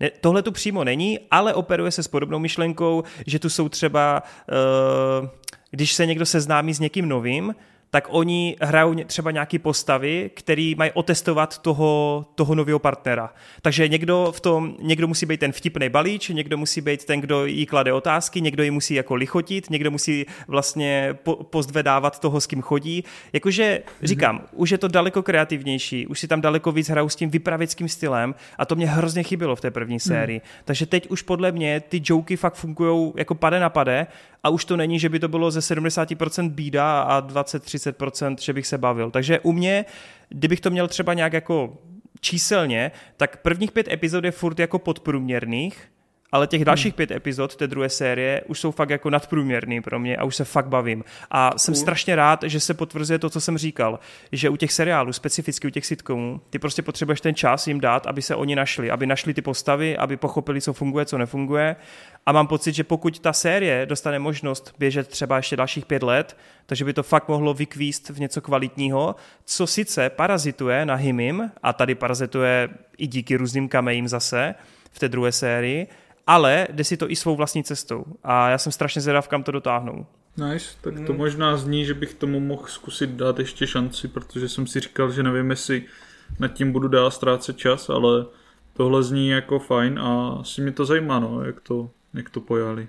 Hele, co ty, Ady, teda? Jako, u tebe se to teda zvedá jenom ne nějak razantně, že? Ty jsi to bez svým zhrnutí jakože hezky rozřízl a s tím souhlasím, že od půlky se to zvedá a právě když jste tady měli Roba a já vím, že jsem si vlastně měl nějaké bitky k jeho nějakému názoru a tak, tak to bylo vlastně, ten jeho výklad se vázal jen k té první půlce té uh, uh-huh. no, první, první části druhé série a na základě toho teda bych řekl, že s tebou souhlasím, že od půlky to pak jde, jako, že se to zvedá a tam se to zase užívá tak, jak jsem si to třeba já byl schopen oproti jiným užít, možná i, i s tím ledu právě tím, že to je i lepší více než té první sérii, ale začátek pro mě byl velký spát, protože uh-huh. byť hodně lidí to té první sérii nakladali, tak já jsem to tak nějak obhajoval, protože mi přišlo, že Mm, jako ano, oni to lidi srovnávali se začátkem, jak jsem poznal vaši matku, ne s celou sérii, tu jsme se tady eh, bavili. A i tak mi přišlo, jako, že to, to vlastně to bylo 10 nebo 12 epizod po 20 minut, takže mi přišlo, že to bylo strašně krátké na to z toho něco být nějak hodnotit. Ano, ano. A na základě toho mi přišlo, že, na základě toho mi to přišlo, že tomu lidi zbytečně moc nakládají, ale jediný, co jsem tak jak měl problém já s tou první sérii, bylo to, že uh, ten seriál strašně snažil ukázat, jako že hele, my na to máme, ale jako kdyby furt tam spal nějaký takhle, já nevím, vím, že tam byla hláška, že tam uh, udělali narážku na jednoho člena z BTS, prostě, aby se to dostalo na sociální síti a tam prostě tady tyhle ty fanoušky, pak tam hráli na tuhle, že to bylo takové, že se snaží uchytit, kde se to jen dá a já jsem to mm-hmm. respektoval v té první sérii, ale v té druhé v podstatě taky, jak to začíná právě tím kamem, tak jsem si řekl, aha, jakože první jsem to hajil a už jsem to nechtěl pak hajdat v té druhé, proto jsem byl trošku skeptický z toho začátku, že to bylo takové, že to působilo v podstatě jenom rozšiřujeme to, co jsme dělali v té první sérii a nepřinášíme nic nového, ale pak se to v té půlce změní a vlastně tady už bych neopakoval to, co říkáš ty, no tudíž jako jo, já jsem zvědavý na právě tu druhou půlku, já jsem věděl, že to je takhle rozdělený, já jsem tak nějak byl připraven si každý týden se to servalo, takže jak ta epizoda vyšla, tak jsem si pouštěl. A ne, no, no to nebylo, tak jsem byl smutný, protože jsem jako byl na tě, jak ono to končí, tak se mě, jako, mě zajímalo, jako, jak, kam se posuneme dál, takže ono teďka někdy má tenhle týden, ne? Nebo až teď, ten další No má... teď v květnu se to má někdy rozjet, myslím, že teď tenhle týden, ano, ano, ano. No, takže jako jo, těším se na to a Souhlasím, že ještě... pak se to jako začíná zvedat a Hrotimu bych jedině doporučil, jako ať tomu ještě tu šanci dá. Jenom, jenom musíš hmm. být opatrný, že ten začátek je furt takovej i a třeba těch prvních 5-6 dílů, ale ono jak je to 20 minutovka, tak to je prostě hned. Jo, ale to se dá co, co ještě chci určitě vypíchnout, že konečně tam začínají i jakoby dávat zapamatovatelný vedlejší postavy, které se tam třeba vracejí. Jo, hmm. že je tam třeba jedna postava, se kterou ta Sofie jako chodila v minulosti a která je vlastně napojená i na Jesseho a on, on, on je tam třeba, nevím, plácnu ve druhé epizodě, pak se objeví ve čtvrté, pak třeba až v sedmé, ale když se objeví třeba v té sedmé, tak jsem se fakt smál, protože na to navázá nějaký joke, který udělal v té čtvrté. Fakt už mám pocit, že nad tím trochu rozmýšlejí, že už mají nějaký jako větší plán v rámci celé série a že už to začínají trochu trochu jako hmm. využívat to, co si předloží. Je tam třeba i krásná epizoda, kdy mě to hrozně připomnělo Himim, kdy v tom baru prostě vytáhnou krabici a ta krabice, krabice nálezu, kdy tam v té hospodě prostě někdo nechává věci mm-hmm. tak prostě oni to dávají do té krabice a pak tu krabici jednou za nějaký uplynulý období tak vytáhnou a prostě bojuje se, dělá se modní přehlídka o to, kdo si vytáhne Jasně, nějakou jo. věc z toho. A jsou to strašné blbosti, ale je to konečně je to nápaditý. Prostě. No jsou to přesně ale ty věci, co třeba dělali to hymem, že jo, tak ano, záživným, ano. že tam jsou vždycky nějaký takový specifický věci, co ty postavy dělali, že jo, Barneyho styl prostě balení, kdy tam vždycky yes, přicházel yes, yes. s novýma trikama a pičovinama, nebo Marshallova posedlost grafama, nebo vždycky prezentacema nebo něčím a tak dále, no. Takže to zní fajn. A já musím říct, že teda třeba ke konci mě už trošku i té první série zajímal tak nějak ten milostný život té uh-huh. hlavní hrdinky, že tam se to rozvíjelo docela zajímavým stylem. I mi vlastně začínala být tak trošku výraznější a v tomhle jako sympatičtější, empatičtější, takže jako v tomhle ke konci už jsem tam cítil nějaký jiskry záživnosti, zajím, zajímavosti, protože se to drželo jako nějaký průměrnosti sitcomový, ale, jasně, jasně. ale už mě to něčím chytalo, takže já budu klidně otevřený, pokud slyším, že tam je zlepšení, dát šanci té další srdce. No.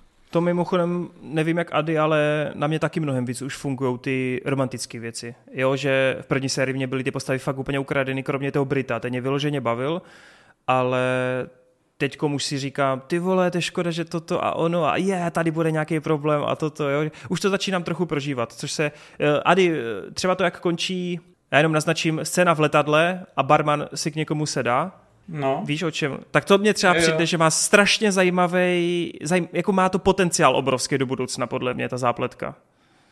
Jakože se to tam může prostě několika směry vyvíjet. Já bych to nazval, že, jsou, že se tady objevují takové, když záblesky, jak jsem poznal vaši matku, jakože nechci to srovnávat, ale takové, jakože jak kdyby tam tak, tak jak kdyby to dávkovali, že tam vždycky tak hodí takovou kapku, ty si tak rozpomeneš. A ty víš, že to někam období. povede prostě, no. Jo, přesně tak, no. Ne, je to, hele, mám z toho fakt radost. Jako já si pamatuju, jak jsem o tom mluvil během té první, já jsem byl fakt jako smutný z toho. Já jsem to bránil, ale byl jsem smutný. a teďkom už si říkám, ty vole, jo, už to tam cítím, už to tam cítím. Tak uvidíme, co ta druhá půlka druhé série a Robovi se zpětně omlouvám, měl pravdu, zlepšuje se to. Takže tak. Uh, dobrý, tak uh, teďkom eh, to teda přehodím dál a já bych se chtěl zeptat, Marťase, jak se ti líbila Volha? Volha, jo. Jako mohu ti odpovědět proti otázkou. A máme tady českou televizi, která tady celkem pravidelně jako nám dodává různé, ne že úplně hity, ale rozhodně kvalitní filmy, seriály. Z poslední doby třeba eh, Duka 61, Most nebo 90 z minulého roku. Eh, Kdo to má takové věci? Prostě to jen tak nikdo nemá. Takže se podíváme na Volhu. Volha je nový takový jako menší seriál, myslím, že to má 6 dílů hodinových. Je to projekt ČT, kde oni si tak trošku jako dělají srandu i sami ze sebe, protože je to podle knížky producenta České televize, který tam 40 let dělal. A je to vlastně, celý, celý ten děj se odehrává tak nějak kolem té české televize. Že hlavní postava je řidič, který v podstatě jeho práce je vozit štáb, když se někde natáčí, tak on veze ty kamerameny, nebo herce, nebo prostě kohokoliv. Odehrává se to teda tak nějak od 70. let, tady v Československu, až do konce komunismu, do revoluce. A uh, vidíme tam vlastně teda vývoj té postavy od toho, co ona nastoupí do, tady té práce nové, až po uh, konec té, uh, toho komunismu. S tím, že samotná ta postava je takový jako dost egocentrický hajzdík, který udělá tak nějak všechno pro to, aby jako on z toho něco měl a je mu trošku jedno, co, co ostatní, jestli třeba nepodělá nebo tak.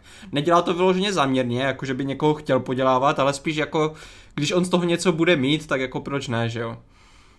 Uh, ta knížka teda od toho producenta je napsána takovým způsobem, že většina těch postav, které se tam objevují, tak jsou vymyšlené. Jsou to jako takové nějaké jako uh, agregáty více postav, že jako on z toho, z té doby, co tam pracoval pro tu českou televizi, tak slyšel nebo viděl kolem sebe nějaké příběhy, nějaké věci, co se dějou, tak to dal dohromady, napsal nějaké postavy, kterým, kterým to jako přidělil.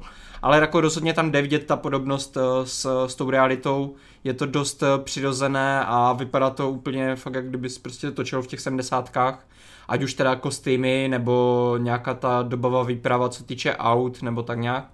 Uh, samotní ti herci jsou uh, parádní v tom, že oni, hlavně teda Krištof Hádek, ten, ta jeho mluva je dost specifická, jakože když si to pustíš dneska, tak lidi, co jsem tak viděl, tak na, v českém internetu je docela debata kolem toho, jestli to tak, jestli tak fakt mluvilo nebo ne. A já teda osobně jsem taky nezažil sedmdesátky nebo tak, takže nemůžu soudit. Ale co Teče tak jako lidi, po bradě. ale co tak jako lidi, eh, co tak lidi na to reagují, kteří zažili tu dobu, tak říkají, že nejenom, že se mluvilo takhle, ale že se mluvilo ještě daleko prostřejším způsobem, protože třeba ta hlavní postava v podstatě jako každou větu zak, eh, zakončuje vole, a to jako, i když mluví se svojí matkou, se, se svojí přítelkyní nebo manželkou, to je prostě furt jenom vole, vole, vole. Uh, další, co, co je tam, jako co tam vyvstane hodně na mysl, tak je rozhodně uh, jeho hláška třesu šéfe, co je takové jako uh, na ČSFD je napsané, že to je ze stálého filmu Frère Luke, kde uh, vlastně byli vězni uh, nucení pracovat, nějakou tu těžkou práci, kde jako ti hlídači je tam vždycky hlídají, jestli pracují a to. A oni vždycky, když šli na záchod, jako do keřů, tak aby jako ten dozorce viděl, že ten vězeň neutíká, tak oni museli třést těma keřema. Takže jako se to ukazovalo, jako že ten vězeň vlastně ukazuje nějakým způsobem tu nadřazenost těm uh, hlídačům, že jako on, on třese tím keřem, aby jako neměl problémy. Takže jasně, ta hlav, jasně. hlavní postava to tady používá ve stejném slova smyslu, že kdykoliv někdo jako z vyšší postavení nebo tak něco přikáže, tak on vždycky úplně třesu šéfe, třesu. Takže jako ono nice, od začátku nice. mi to třeba nedávalo moc smysl, než jsem tady jako pochopil ten kontext, ale s tím kontextem je to fakt vtipné a jestli to v té době používalo, tak, eh, tak jenom lépe no, pro ten film. Eh, kromě teda toho Krištofa Hádka, který tady tu roli si strašně dává, jako fakt mu to věříte, tu postavu eh, že, že je takový a sedí mu to. Tak kromě toho je tady uh, Anna Geislerová, Stanislav Mayer uh, jako kameraman, ten mi přišel jako úplně výtečný a v menších rolích se tam objeví ještě pár známých herců, třeba Labus.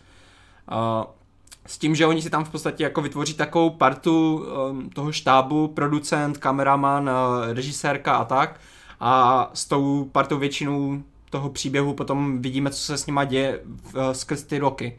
Což je právě jako super pro mě tady, že ono se to jako nesoustředí třeba jenom na ten 70. rok a potom na tu revoluci, ale vidíte tam většinou ty skoky, že se něco stane, potom se to přenese o rok, o dva později, pak zase se kus příběhu odehrává a tak a vidíte v podstatě uh, ta ten komunismus nebo ta revoluce není tak až tak důležitá pro ten příběh, je to spíš takové jako pozadí, na kterém se to odehrává ten příběh. Samotná ta hmm. postava, třeba když potom přijde samotná ta revoluce, tak uh, on v podstatě to vůbec nevnímá, všichni tam úplně jako běhají po ulici, že revoluce, zhodíme komunismus a on jenom tak jako tam sedí bokem a úplně jako co všichni blbnou ty vole, jako, že ho to vůbec nezajímá. Nice. Bych byl já. Co se týče takhle jako těch postav a tak, tak určitě musím vyzdvihnout ještě tady dvojice těch agentů STB, kteří tady jako hrajou uh, roli toho, toho režimu a ti mi přišlo úplně skvělý, jako pokaždé, když byli na scéně, tak jsem si neskutečně užíval to, jak byli podaní a jak jako interagovali s ostatníma. Takže po tady téhle stránce jako tomu nemám co vytknout, že bavili mě ty postavy, bavili mě ta interakce mezi nimi, bylo to, uh, dobře se na to koukalo a ač to jako v ničem úplně nevybočuje, není to prostě žádný jako, co byste mohli říct, legendární nebo kultovní, tak uh, stejnak je to, je to fakt jako v pořád uh, si to drží vysoký standard a dobře to odsýpám já jsem se jenom chtěl zeptat, ten Krištof Hádek, on tam, já jsem slyšel, že on tam má hrát jako týpka, co vylezl z vojny. No, jako jo, ale není to zase tak až jako důležité. A je moje, je moje tak 40, ne? no, mu je 40, ale oni tady právě dělají dobrou práci v tom, že na začátku toho příběhu ho trošku omlazujou make-upem a prostě aha, aha. takhle. A potom během těch let, eh, jak on stárne ta postava, tak oni ho potom jako mm, zase tím make-upem, tím okay, řeřením, okay. tím, co nosí na sobě, potom třeba jako postupně dostává břicho, že mu roste, tak jako tady tyhle ty zásahy potom okay, okay. Vytváří fakt dojem toho, že na začátku toho příběhu byl daleko mladší než, než potom. A navíc on, i když má 40, tak on nevypadá zase tak staře, jako sám o sobě, takže jasně, to jasně. jako nepřijde až tak, až tak jako ujete nebo to. Co se týče tady těch uh, nějakých jako um, technických hrátek nebo jako filmových hrátek, tak uh, se mi líbilo, že tím, že to se to odehrává na poli toho, toho té české televize, tak je tady až takový Forrest Gumpovský styl toho vkládání uh, té hlavní postavy do různých záběrů, že třeba vidíte, jak se tady točí legendární seriály, já nevím, jako taková normální rodinka, myslím, se to jmenovalo, jo, taková normální rodinka a některé jiné slavné hity ze staré doby, tak uh, tady vidíš přímo na place, jak se to natáčelo a občas se stane, že oni třeba vleze do nějakého záběru a ty to vidíš, mm-hmm. jak kdyby, že ta, jako, ta postava tam teďka je v tom, v tom seriálu, nebo aspoň v tom špatném záběru, co jako ne, se nedostal potom do toho samotného seriálu. Takže třeba pro lidi, kteří zažili tady tu dobu a pamatují si všechno tady z té doby, tak to může být ještě o to kouzelnější, protože tam je prostě ta, ta přidaná hodnota v tom, tady v tomhle.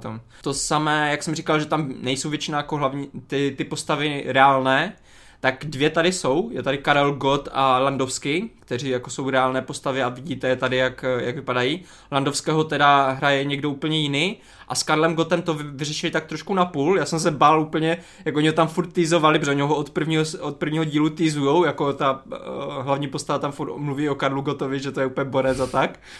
Takže uh, jsem čekal, že se tam objeví a trošku jsem se bál, jestli třeba Česká televize neudělá jak Disney, s Lukem nebo tak.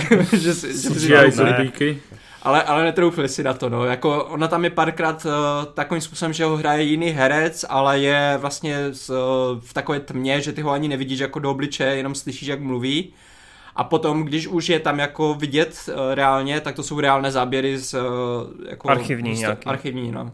Což tady jako hodně se využívá, že i třeba mezi různýma scénama, když to přechází nebo tak, tak on ti tam stříhne nejdřív nějaké archivní záběry z té dané doby, pak tam vidíš už jako uh, nějakou scénu nebo jako část scény z toho, co oni natočili, ale je to pořád stylizované do té staré doby, že to pořád má ten um, menší rozměr, má to to černobílou formu s těma nějakýma vadama a tak, až to potom postupně přejde do toho digitálního formátu, jak, jak jsme zvyklí, no. Hmm. A co tady ještě musím vyzdvihnout, tak je tady vtipný easter egg, protože tady vidíme jednu složku právě agenta Volhy, když ho zapisují do STB těch uh, nějakých análů, tak tady prostě vidíš přímo, že to číslo, kterému přiřadí, tak je číslo agenta Bureše ve skutečnosti. No. si to myslel. nice, nice. Takže jako na, na to, že v českých tady snímcích málo kdy bývají až takové nějaké easter eggy nebo tak, tak tady to fakt potěšilo, no. Celkově teda, celkově teda musím říct, že já fakt mám rád tady, tady tuhle tu tvorbu České televize. Jsem rád tady, že není tady hlavní postava nějaký jako Mirek Dušín, který dělá pořád jenom dobro a je nejlepší, jak může být. Naopak je tady fakt jako ta hlavní postava takový hajzlík, který využívá všech a, a všeho, co může. Takže je to takové ozvláštnění a celkově jako je to takový solidní nadprůměr, no. Jakože zas prostě těch 75% eh, bych tomu dal, no. Hmm. Hmm. Nice. Dobré, tak jo, tak uh, Hroty odloží Zeldu a poví nám pár slov o Star Wars Visions 2, které to podobně Star Wars jako... Visions, na to jsem zapomněl, že o tom mám vůbec mluvit. uh, které podobně jako Himif se zvedly. no hele, Star Wars Visions 2, tak já uvedu celkově Star Wars Visions, ono to není moc známý, populární, takže to je asi vhod. Star Wars Visions je víceméně projekt, kdy uh, Disney se rozhodlo, že propůjčí práva na Star Wars svým způsobem jako různým animátorům po světě. V prvních Visions to bylo teda hlavně Japonsko, uh, devět různých eh, minipovídek z nějakých sedmi, myslím, nebo osmi animačních studií. Vím, že třeba Trigger dělal dvě, že jo, mm-hmm. uh, povídky tak je to taková antologie ve stylu Love, Death and Robots nebo něco takového, kdy je prostě kratonký animovaný příběh, který má 10 až 20 minut, dejme tomu. A každý si tam může odvyprávět, co chce, protože se to neodehrává jako v kánonu. Takže ty můžeš vzít ty známé věci a trošku je obrátit podle svýho a vlastně nejseš ničím omezený. A což je vlastně na tom strašně, strašně fajn a osvěžující, že vidíš ty různé postoje k tomu. První Visions jsem si já osobně užil teda dost, vím, že ty jsi to tolik třeba neužil a tam byl problém v tom, že právě jak to bylo daný těm lidem čistě z toho Japonska, pojeli to hlavně tím anime stylem, který taky ne každému nutně sedne, zvlášť jako typickým Star Wars fanouškům, kteří jsou zvyklí spíš na ten eh, západní obsah, tak eh, to je dost svý a dost jednotvárný to bylo v jejich podání, protože to bylo prostě to anime. Zatímco v, u těch Visions 2 udělali zajímavou volbu v tom, že se rozhodli mm, dát to různým animátorům po celém světě, takže jsou tady prostě eh, studio animační z Chile, z Afriky, z Evropy, prostě z celého světa. Jsou tady opět i Aziati, co dělali na některých těch epizodách připomínající zase anime, takže je to mnohem víc různorodější. A je, je fajn na tom projektu i to, že vlastně nepotřebujete znát nic, nemusíte vidět ani třeba ty první Visions, pokud vás nalákali a můžete si pustit jenom ty druhý, nebo si můžete pustit jenom ty nejlepší epizody, protože je to ta antologie a každý si může pustit uh, to, co ho zaujme. No a ty druhý Visions fakt jako dobře udělali tou různorodost, že nejenom tady jsou ty různé styly animace, kdy vlastně v tom prvním to bylo 2D převážně, tak tady se hraje jako s 3D animací a la Spider-Verse, z stop motion animací je tady hnedka několik hrátek, pak tam máš proředění to dvěma animacema, takže ta různorodost je mnohem zajímavější. Celkově i to pojetí příběhů bylo věč, mělo větší různorodost, jelikož to nebylo víceméně jenom o Jediích a o lidech na sílu citlivých. I když ti se tam třeba ta citlivost na sílu se tam propisuje dost často, tak to aspoň nejsou vždycky Jediové, což je hmm. taky dost příjemný. A s tou silou se tam pracuje taky různými způsoby kreativními. Někdy to máš v podobě barev, jindy to máš v podobě zpěvu a hudby a jindy je to prostě jako nějaký pouto dvou sester a fakt jako si tam s tím krásně vyhráli a myslím si, že tady odvedli fakt dobrou práci pojmout to Star Wars všelijak a propsat tam zároveň i tu svoji kulturu. Je tady třeba epizoda, která je za mě sice nejslabší, ale aspoň je třeba svěží tím, že to působí fakt jako epizoda z Rebels, která je ale v indickém kabátku, ale má to ještě tu Clone Wars styl animace spíš a má to na ten indický nádech a působí to strašně svěžím dojmem. A je tady hnedka několik epizod, které se mě fakt jako dotkly, dokázali mě třeba i lehce dojmout nebo mě úplně jako odpálili. Musím teda, pokud mám vypíchnout, tak ta první epizoda je třeba v tom stylu toho Spider-Verse, hraje si s tou silou ala barva, styl barev a tak dále. Má fajn zvraty, není to nic jako převratného, ale je to dobře odvyprávěný jednoduchý příběh, který má jako dost fajn vizuální nápady a hrátku s tou animací. Pak třeba druhá epizoda, ta je od tvůrců Vlkochodců, což je jako dost zajímavý irský animák z poslední doby, tak tady si s tím taky krásně vyhráli, že to má takový nepříjemný temný nádech, i když je to příběh s dětma v hlavní roli a krásně tam balancují na to dětské radosti a takové strašné nepříjemnosti, přičemž to má takový uh, zajímavý temný konec, který je v tomhle dost kreativní. Třetí epizoda, ta je jedna z nejlepších za mě, má úplně vynikající soundtrack, má to tu stop motion animaci, která je úplně nádherná. Absolutně jako jsem měl bradu až na zemi z toho a mega jsem to procítil, Strašně se mi líbilo to zpracování Impéria na nějaké planetě, kterou zničili. Jsou tam ty dvě přeživší sestry, co chodí v pustině, bojují tam prostě o dobrou vodu a ta jedna, ta mladší, naivnější, prostě vzhledem k nějaké historii chce ukázat, že by se měli postavit tomu zlu a strašně dobře to funguje.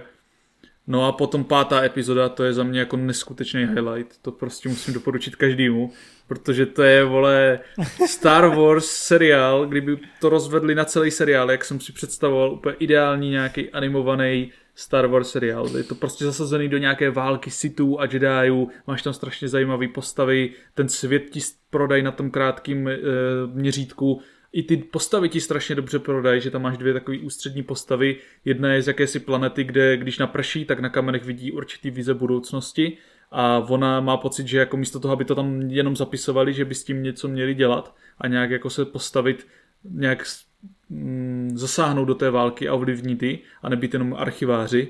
Pak je tam druhá postava, což je takový Jedi, před kterým zabili jako jeho mistrní a ostatní Jedi a on jediný jako přežil, protože v sobě měl agresi, což se tomu si to vylíbilo tak vlastně bojuje se svojí temnotou a e, tyhle dvě postavy se dají dokupy na určitou výpravu a strašně dobře to funguje, strašně dobře mezi sebou mají nějakou chemii a vynikajícím způsobem obě dvě ty postavy jako zakončí na tom malým krátkým prostoru asi 16 minut a má to i úžasnou animaci, úžasné fighty, skvělou atmosféru a je to fakt bohatý, plný nápadů.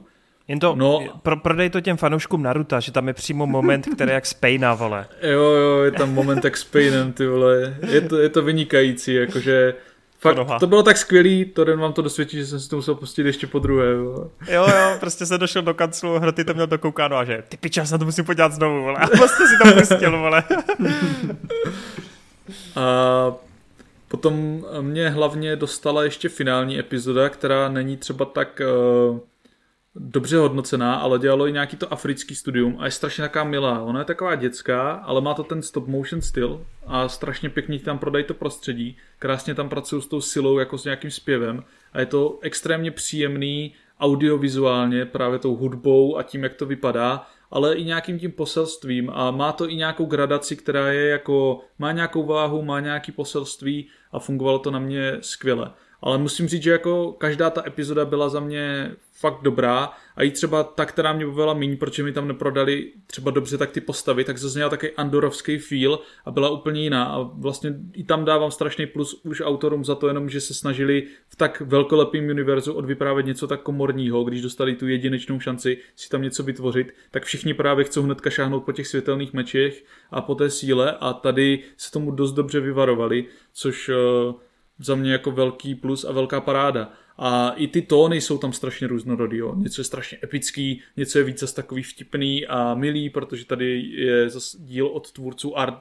jako od Armanu, kteří dělali slepičí úlet a tohle a já jsem si to extrémně užíval a právě ta různorodost to udržovala pro mě celou dobu svěží oproti i té první sérii, která je na té notě toho anime. A i když tam jsou taky různorodé epizody, nějaký jsou trošku milejší, tak to má furt ten japonský nádech a určitou tu přepálenost nebo ten styl. Takže v tomhle já jsem si Visions druhý užil maximálně a pokud máte prostě chuť na to vidět, jak Star Wars někdo pojme v různých kulturách, s různými nápady, bez jakýchkoliv mezí a můžete se zamyslet nad tím, jestli by se vám něco podobného třeba zakomponovaného v tom světě líbilo, tak tohle je projekt pro vás a já jsem se extrémně užil. A vím, že třeba Neon, který nikdy neviděl Star Wars, tehdy viděl ty první Visions a taky si je užil, takže už jenom pokud jste třeba fanoušci animace, tak je to strašně příjemný. Třeba já jsem si spoustu těch studií jako zapsal, zjistil jsem, že třeba ti, co dělali ty poslední epizodu, mají pro Disney Plus vydat ještě letos nějaký animák, taky antologii z sci-fi afrických příběhů, kde budou různorodý styly animace a budou to sci-fi povídky, ale v africkém stylu, někdy to má takový nádech jako Black Panther a Wakandy,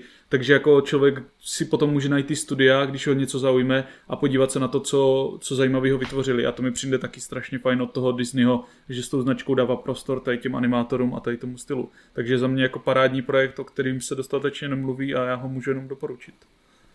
Hmm, já se na to strašně těším, no. Musím si na to udělat čas. Eh, ta první teda mě tolik neoslovila, ale našel jsem si tam fakt super příběhy a uh, můžu teda taky tady hodit mini recenzi od mojí Káti, která teda z té druhé várky byla úplně nadšená, jako vyloženě. Ta říkala, že jedna epizoda vedle druhé ji úplně jako rozsekávali a přesně chválila hlavně to, že cítila tu odlišnost i, i v rámci nejenom animace, ale i v té kultuře. Takže, mm-hmm. takže cool, no. Jako těším se, fakt nechápu, že jsem to furt ještě ne, nekouknul, no, nekouknul. No, co se dá dělat? Uh, místo toho radši koukám na Adama Sandlera. A je to vlastně strašně jako oddechový, že jo? Nebo strašně milý vidět tu různorodou nálu, že dostaneš prostě ty 15 minutový díly, který do tebe nasypou trošku jiný nádech, trošku jinou kreativitu. Někdy jo, si jo. sice povsteskneš, jakože sakra, chtěl bych toho vidět víc, ale je to strašně osvěžující a čím dál tím víc mám radši tady ty antologie, jako byl ten Guillermo del Toro, který měl jako sice další věci, nebo jak se je to mm. Love, Death and Robots a jsou pro mě strašně sympatický tyhle projekty. No. Rozumím. Tak jo, tak pojďme uzavřít celý tenhle segment ještě posledním filmíkem, který jsme bohužel neviděli, kromě Marťase.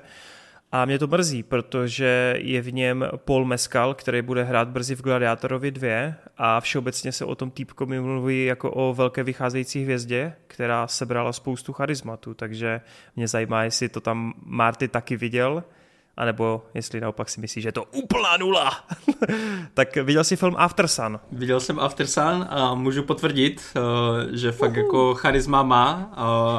Hlavně tady hraje fakt přirozeně, protože teda ten After Sun je a hodně se stylizuje do takového až domácího videa, kde si prostě natočíš něco na, na dovolené se svojí rodinou, pak si to nějakým způsobem ani, ani, ani to nějak extra nestříháte, prostě to dáte na, kam, na, na nějakou kazetu a jako hodně velká část toho filmu má tady tenhle ten feel, že, jako, že si fakt jenom na té dovolené něco, něco vidíš nějaké jako uh, vzpomínky z té doby. A musím hlavně z začátku říct, že to je spíš příběh, o, jak, jak jsme se tady bavili o těch artovkách o, x dílů zpátky, že to je film spíš o těch pocitech, o, o těch emocích a, a takových věcech, než, než o nějakém jako hlubokém příběhu, že by se tam něco jako dělo nějaké velké dramatické oblouky nebo tak. Spíš je to pomalejší film s pomalejším tempem, hlavně ta první polovina teda kde hodně lidí určitě může mít ten pocit, jako proč se na to koukáme, jako, teď, jako tam se nic neděje, víš co, je to prostě jenom o tom, že otec s, s dcerou jeli někam do Turecka na dovolenou na pár dní a, a jako co tam zažili, o čem si povídali, nebo prostě tak, a ani nezažili nic extra, prostě jenom často to jsou rozhovory třeba u jídla nebo na baru, prostě sedí a, a povídají si o různých věcech. Takže jako v tomhle chápu, že některým lidem to nesedne, ale pokud se, eh, protože ten film, u toho filmu se mi zdá, že potřebuješ mít trošku aktivnější přístup k tomu jako přemýšlet nad tím, proč se to děje, protože ono, i když na první pohled to vypadá jako úplně obyčejná scéna, tak uh, prakticky všechno tady má větší hloubku, než se zdá. Když se jako trošku ponoříš do toho děje a začneš jako uh, tak trošku jako chytat ty náznaky od té režisérky, které ti dává, tak potom pochopíš, že ten příběh má jako nějaké hlubší poslání, chce, aby se zamyslel nad některýma tématama, které oni tam nadhodí. Eh, jedno takové velké téma je tam prostě úplně takové jako jednoduš, jednoduše viditelné, tak je to ten konflikt mezi tím dětským pohledem na svět a tím dospělým, který jako musíš být zodpovědnější a máš tu zodpovědnost za to dítě. Tak jako jak se to tam střetává, kdy ta Sofie, ta jeho dcera, vnímá některé situace trošku jinak než ten, eh, než ten otec což je třeba krásně vidět u té scény, jako uh, mu tam zpívají vlastně všechno nejlepší a on, on z toho není moc nadšený, tak jako ty si můžeš říct, jako, že to nic neznamená, ale když tomu jako dáš trošku popřemýšlíš na tou scénu, tak zjistíš, jako proč, to, proč mu to vadilo, tomu otci, že, že mu jako zpívali ty, uh, to Happy Birthday. Musím nejvíc vyzvihnout, že to fakt přirozené, ať už jako tím, jak, jak je to podané, jak je to natočené, nebo těma hereckýma výkonama, hlavně ty ústřední dvojky, která tady víceméně celou, celou tu stopáž táhne jenom sama.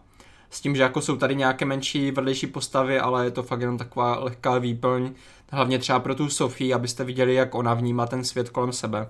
To samé musím pochválit i ty kompozice, které jsou často líbivé. Je tady pár scén, ve kterých je fakt chytrý blocking, skvělá symbolika, hlavně s barvama a s pozadím, kdy jako když začnete vnímat ty odstíny různé modré až do černé, kdy to přechází v určitých scénách do té černé a jsou tam některé postavy vyobrazené na tom černém pozadí, tak eh, všechno tady tohle má ta režisérka fakt promyšlené, ví přesně, co ti chce ukázat, proč to tam ukazuje a že to tam zapadá do toho příběhu. A nejlepší takové ty promyšlené scény uh, jsou pro mě teda scéna, kdy se ty uh, potápěčské brýle potápí ke dnu a postavy na to nějak reagují. Karaoke scéna, kde je skvěle vybraná hudba, uh, song od R.E.M. Uh, Losing My Religion, která tam úplně perfektně sedne, což jako mimochodem můžu říct o všech těch písničkách, tam se často objevují uh, hity, starší, starší hity, ale každá, každý z těch, každá z těch, písní, z těch písniček má nějakým způsobem uh, reflektuje ten děj nebo uh, nějaký uh, stav těch postav, které zrovna něco prožívají. Ale úplně nejlepší scéna, co jako musím fakt uznat, že většina lidí teda řekne, že to je ta závěrečná scéna, ale mně se nejvíc líbilo, co ta režisérka udělala se scénou, kdy uh, ta dcera vezme kameru a dělá interview s tím jejím otcem. A ptá se ho tam, víš co, úplně, ty, když jsi byl v mém věku, co jsi představoval, jak budeš vypadat tvůj život a to. Ta scéna je úplně první, co uvidíte v tom filmu. Vlastně na začátku uvidíte, co ona tam nahrává na tu kameru a potom později v tom filmu vidíš nejenom, co ona nahrává na tu kameru, ale i to okolo. Co, co se stalo předtím, co se stalo potom a ta scéna jako má úplně jiné vyznění na začátku filmu, než, než v tom prostředku. Kdy už v tom prostředku... Už mě nehypy. kdy, kdy už v tom prostředku bys měl jako zjišťovat, uh, už bys měl chápat jako kam to směřuje, protože ono to ten film jako nějak netají, uh, kam to jako směřuje nebo tak, ale už bys měl vědět jako proč, proč se tam odehrává to, co se odehrává a tam, to, tam, to, tam mě to fakt jako uh, poprvé tak nějak hitlo, že tam jsem jako si našel cestu k tomu otci a úplně jsem chápal, co prožívá a asi proč. A právě potom přijde ta finální scéna, kterou jako, nebo jako na konci filmu přijde ta finální scéna, kterou si tady všichni chválí. Každý, kdo viděl ten film, tak jako chválí, že ten, uh, protože ta poslední scéna, ať se tam nic nestane, tam se nestane nic jako tam jako není žádná vybu, žádný smrt, žádná akce, nic, jako prostě to je jednoduchá scéna, ale tím, jak ona si to poctivě budovala, tuhle tu scénu a ten, ten konec prostě je, dává tomu úplně tu třešničku, kdy potom zpětně, ještě naopak, můžeš se podívat na ten film jako, uh, jako co jsi vlastně viděl a zhodnotit to a to tě dostává úplně do stejného stavu, ve kterém je ta jedna postava celý film. Což se mi strašně líbí, kdy právě vždycky uh, ty máš z toho, poci- z toho filmu pocit, jaké prožívají ty postavy v tom filmu, tak potom je tam ta, ta symbioza a přijde mi to jako, že to má něco, něco navíc, než, než které, některým filmům naopak chybí právě. No.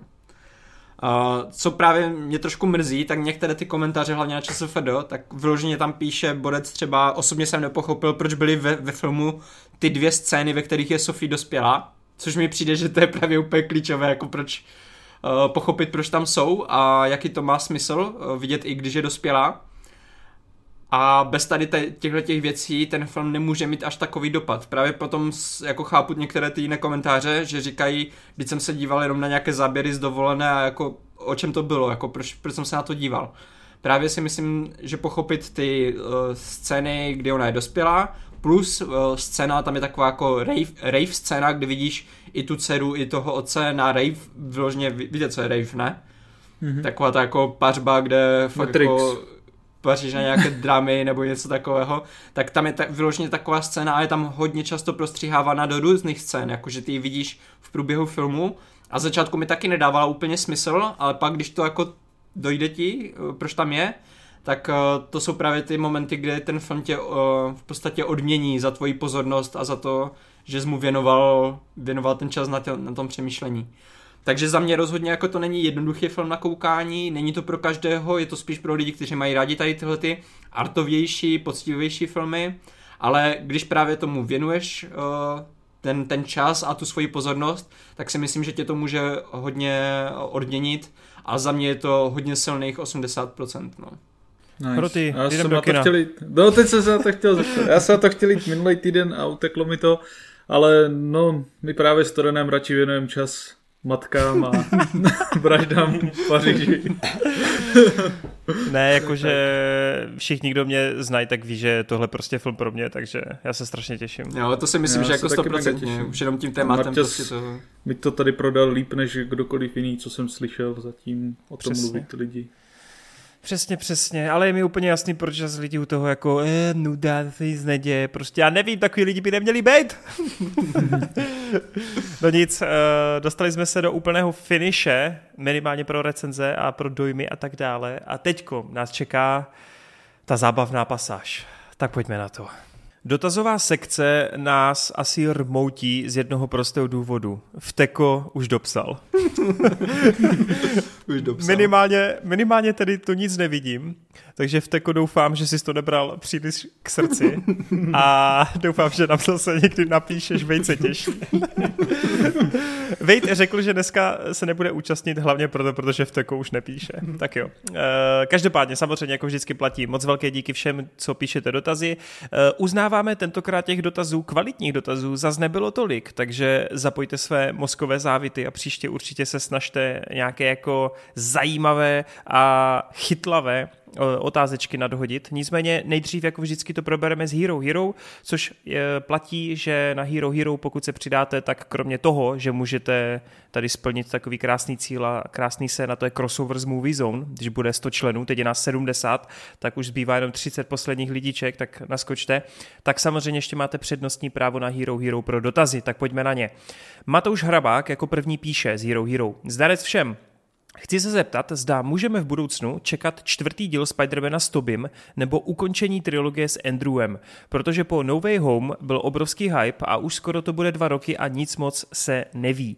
Díky za odpověď. Já jenom teda uvedu do kontextu, že Matouš vlastně asi se nechal trochu řekněme, smíst takovou tou spekulativní vlnou, kdy právě po No Way Home se ve velkým začalo mluvit o tom, že Sony by rádo návrat Andrew a Sony by rádo to a to, ale bohužel nic z toho nikdy nebylo ofiko, kdy já osobně si myslím, že nutně není vyloučeno, až budou nějaký Avengers Secret Wars, že by tam prostě dali Jackmana jako Wolverina, dali by tam eh, Tobyho jako Spidermana. Myslím si, že to není úplně nereálný, ale nemyslím si, fakt si nemyslím, že vznikne klasický Spider-Man 4, který naváže na Raimiho a taky si nemyslím, že vznikne třetí Amazing Spider-Man s Andrewem. Maximálně se budou objevovat v nějakých týmovkách či v nějakých speciálních projektech. Hmm, jako vypadá to tak, no, přičemž jako já osobně si myslím, že jako čtyřka s Tobím to bych prostě nedělal ani, protože tam ta trojka má jako parádní konec, plus v tom No Way Home to vypadá, že prostě se mu daří, tam není moc co vyprávět. Leda, že bys to chtěl zase nějak rozvrátit a to mi přijde zbytečný. A u toho Andrew by to asi mělo smysl, ale myslím si, že samotný ten Andrew jako asi by nešel do další jako nějaké solovky, potom jaký problémy měl s tím studiem předtím tady v tomhle ohledu. Plus jako ono jako herec asi nemá potřebu si tady tohle už jako nějak dokazovat nebo plnit. Hmm. Takže tam si myslím, že to nebude, ale jako tam u něj tu trojku pro Sichr bych klidně zkusil, tam asi není co zkazit. Já si myslím taky v podstatě, jak říkáte, že není moc velká šance, že bychom dostali jako vyloženě nějaké solovky, že to spíš bude jako, že se budou objevovat, eh, když už tak v nějakých těch menších kamejích nebo v menších rolích, ale nevidím to moc, že by pokračovali přímo s nima, zvlášť Voice cameo bez tak v novém Spider-Verse. Hmm, něco takového, no. No, to si myslím, že je dost reálný, upřímně, no. Jak to mám dodám, že po No Way Home jsem si říkal, že možná by ten Andrew mohl být. Jakože to by tam je, tam to, jak tam souhlasím, co řekl Hroty, tam to jako bych ani nechtěl, ani by to nedávalo moc smysl, nebyla by to potřeba. Po tom hypeu z No Way Home jsem si říkal, jako kdybych se měl k nějaké možnosti přiklonit, tak je to právě to s tím Andrewem, ale teď, jak se to jeví s odstupem času, tak asi tak nic nebude a v podstatě bych se podepisu pod, pod to, co říkal Toren. No. Oni by mého Andrewa zase zmasakrovali, jak v Amazing Spider-Man 2, tak radši ne, nechte to být.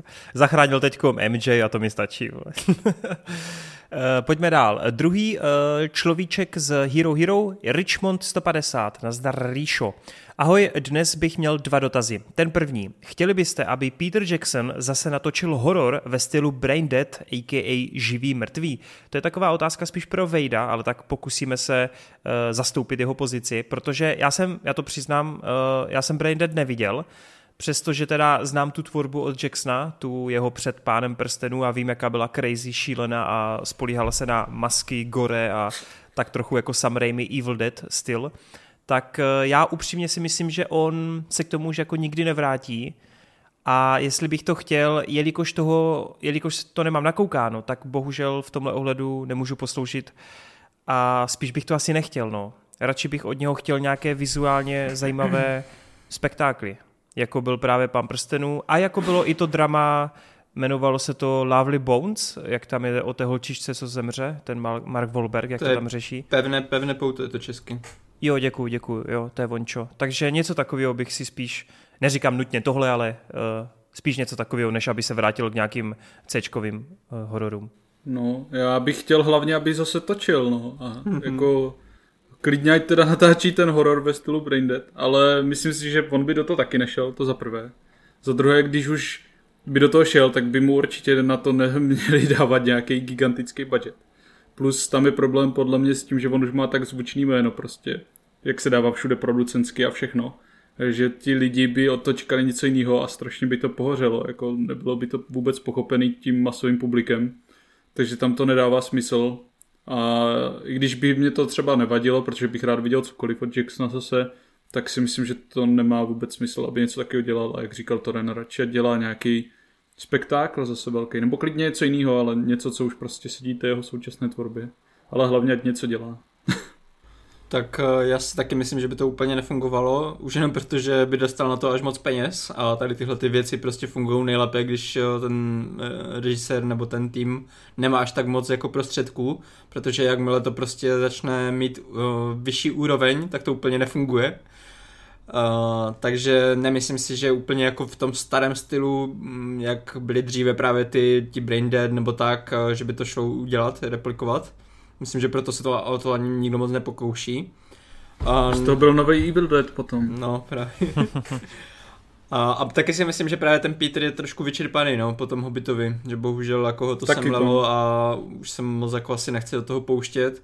Já osobně bych byl nejradši, kdyby se místo nějakých velkých trilogií nebo velkých jako mm, velkofilmů pustil do něčeho takového jako středně velkého, něco jak King Kong, to, to myslím nejvíce sedlo, a něco takového jako co, co na jednu stranu je výpravné, je tam něco prostě zajímavého a velkého, hmm. a na druhou stranu je to uzavřený film sám o sobě, tak něco takového bych jako rád ještě od něho viděl někdy, snad, snad se dočkám. Ale hoši, já úplně, milu, já úplně miluji toho King Konga od něho, fakt. To, ten film, já ho mám, no. každý, já, každý rok ho mám radši a radši ten film, fakt, úplně miluju. No to je jenom pro, pardon. No, kdyby natočil horor, tak já se na to nepodívám, protože bych se bál, takže tím asi odpovídám, jak se k tomu stavím.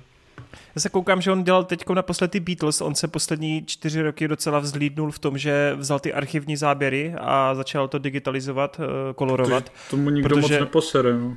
protože dělal, dělal vlastně i to z té druhé světové války, že jo, ten dokument, který obarvoval. No. Nikdy nezestárnou se to jmenovalo. A koukám, že to má, jak to tak ty Beatles jako fakt velký hodnocení, ty vole, no. Hmm, no vím škoda, si, no. že to prostě dává úplně perfektní smysl, vole, po tom, co se milo ten Hobbit a hmm. jen tam byl úplně uprostřed kolosu, musel úplně pracovat s lidma, když jsem nevěděl co, tak teďka se nejradši zahrabe někam do střížny a tam si prostě hraje Dělal sám. Viděli jste od něho mimochodem ty smrt... No to jako nedělal on, ne. ale producentsky ty smrtelné stroje? Ne? Ne. Jenom jsem slyšel, vole... že to je špatné, no. No, ale, ale minimálně jako ten nápad, ten vizuál, to, jak si to bere z knihy, ty pojízdný města, to mi přišlo hrozně A jo, cool. to jsem viděl. No, no, jako, bylo to cool, ale... No, jako nevím, říkám, to, to jako... jako ten cool faktor pro mě jako by zachraňoval i to, že to vlastně nebylo moc dobrý. třeba, třeba bude Peter jak Jim Cameron a za několik let přijde s nějakým opusem a pak se do toho zamotá do konce života. Tak to doufám, že bude lepší než James Cameron a bude to lepší film. Jako já bych byl taky radši, kdyby dělal spíš, jak si říkal, ty jednotlivý uzavřený filmy. Teď jsem četl tu novinku, že James Cameron údajně píše scénář pro dalšího Terminátora, tak jsem si jen říkal, proč vole? Ale mám moc času mezi těma avatarama, kde se to píše.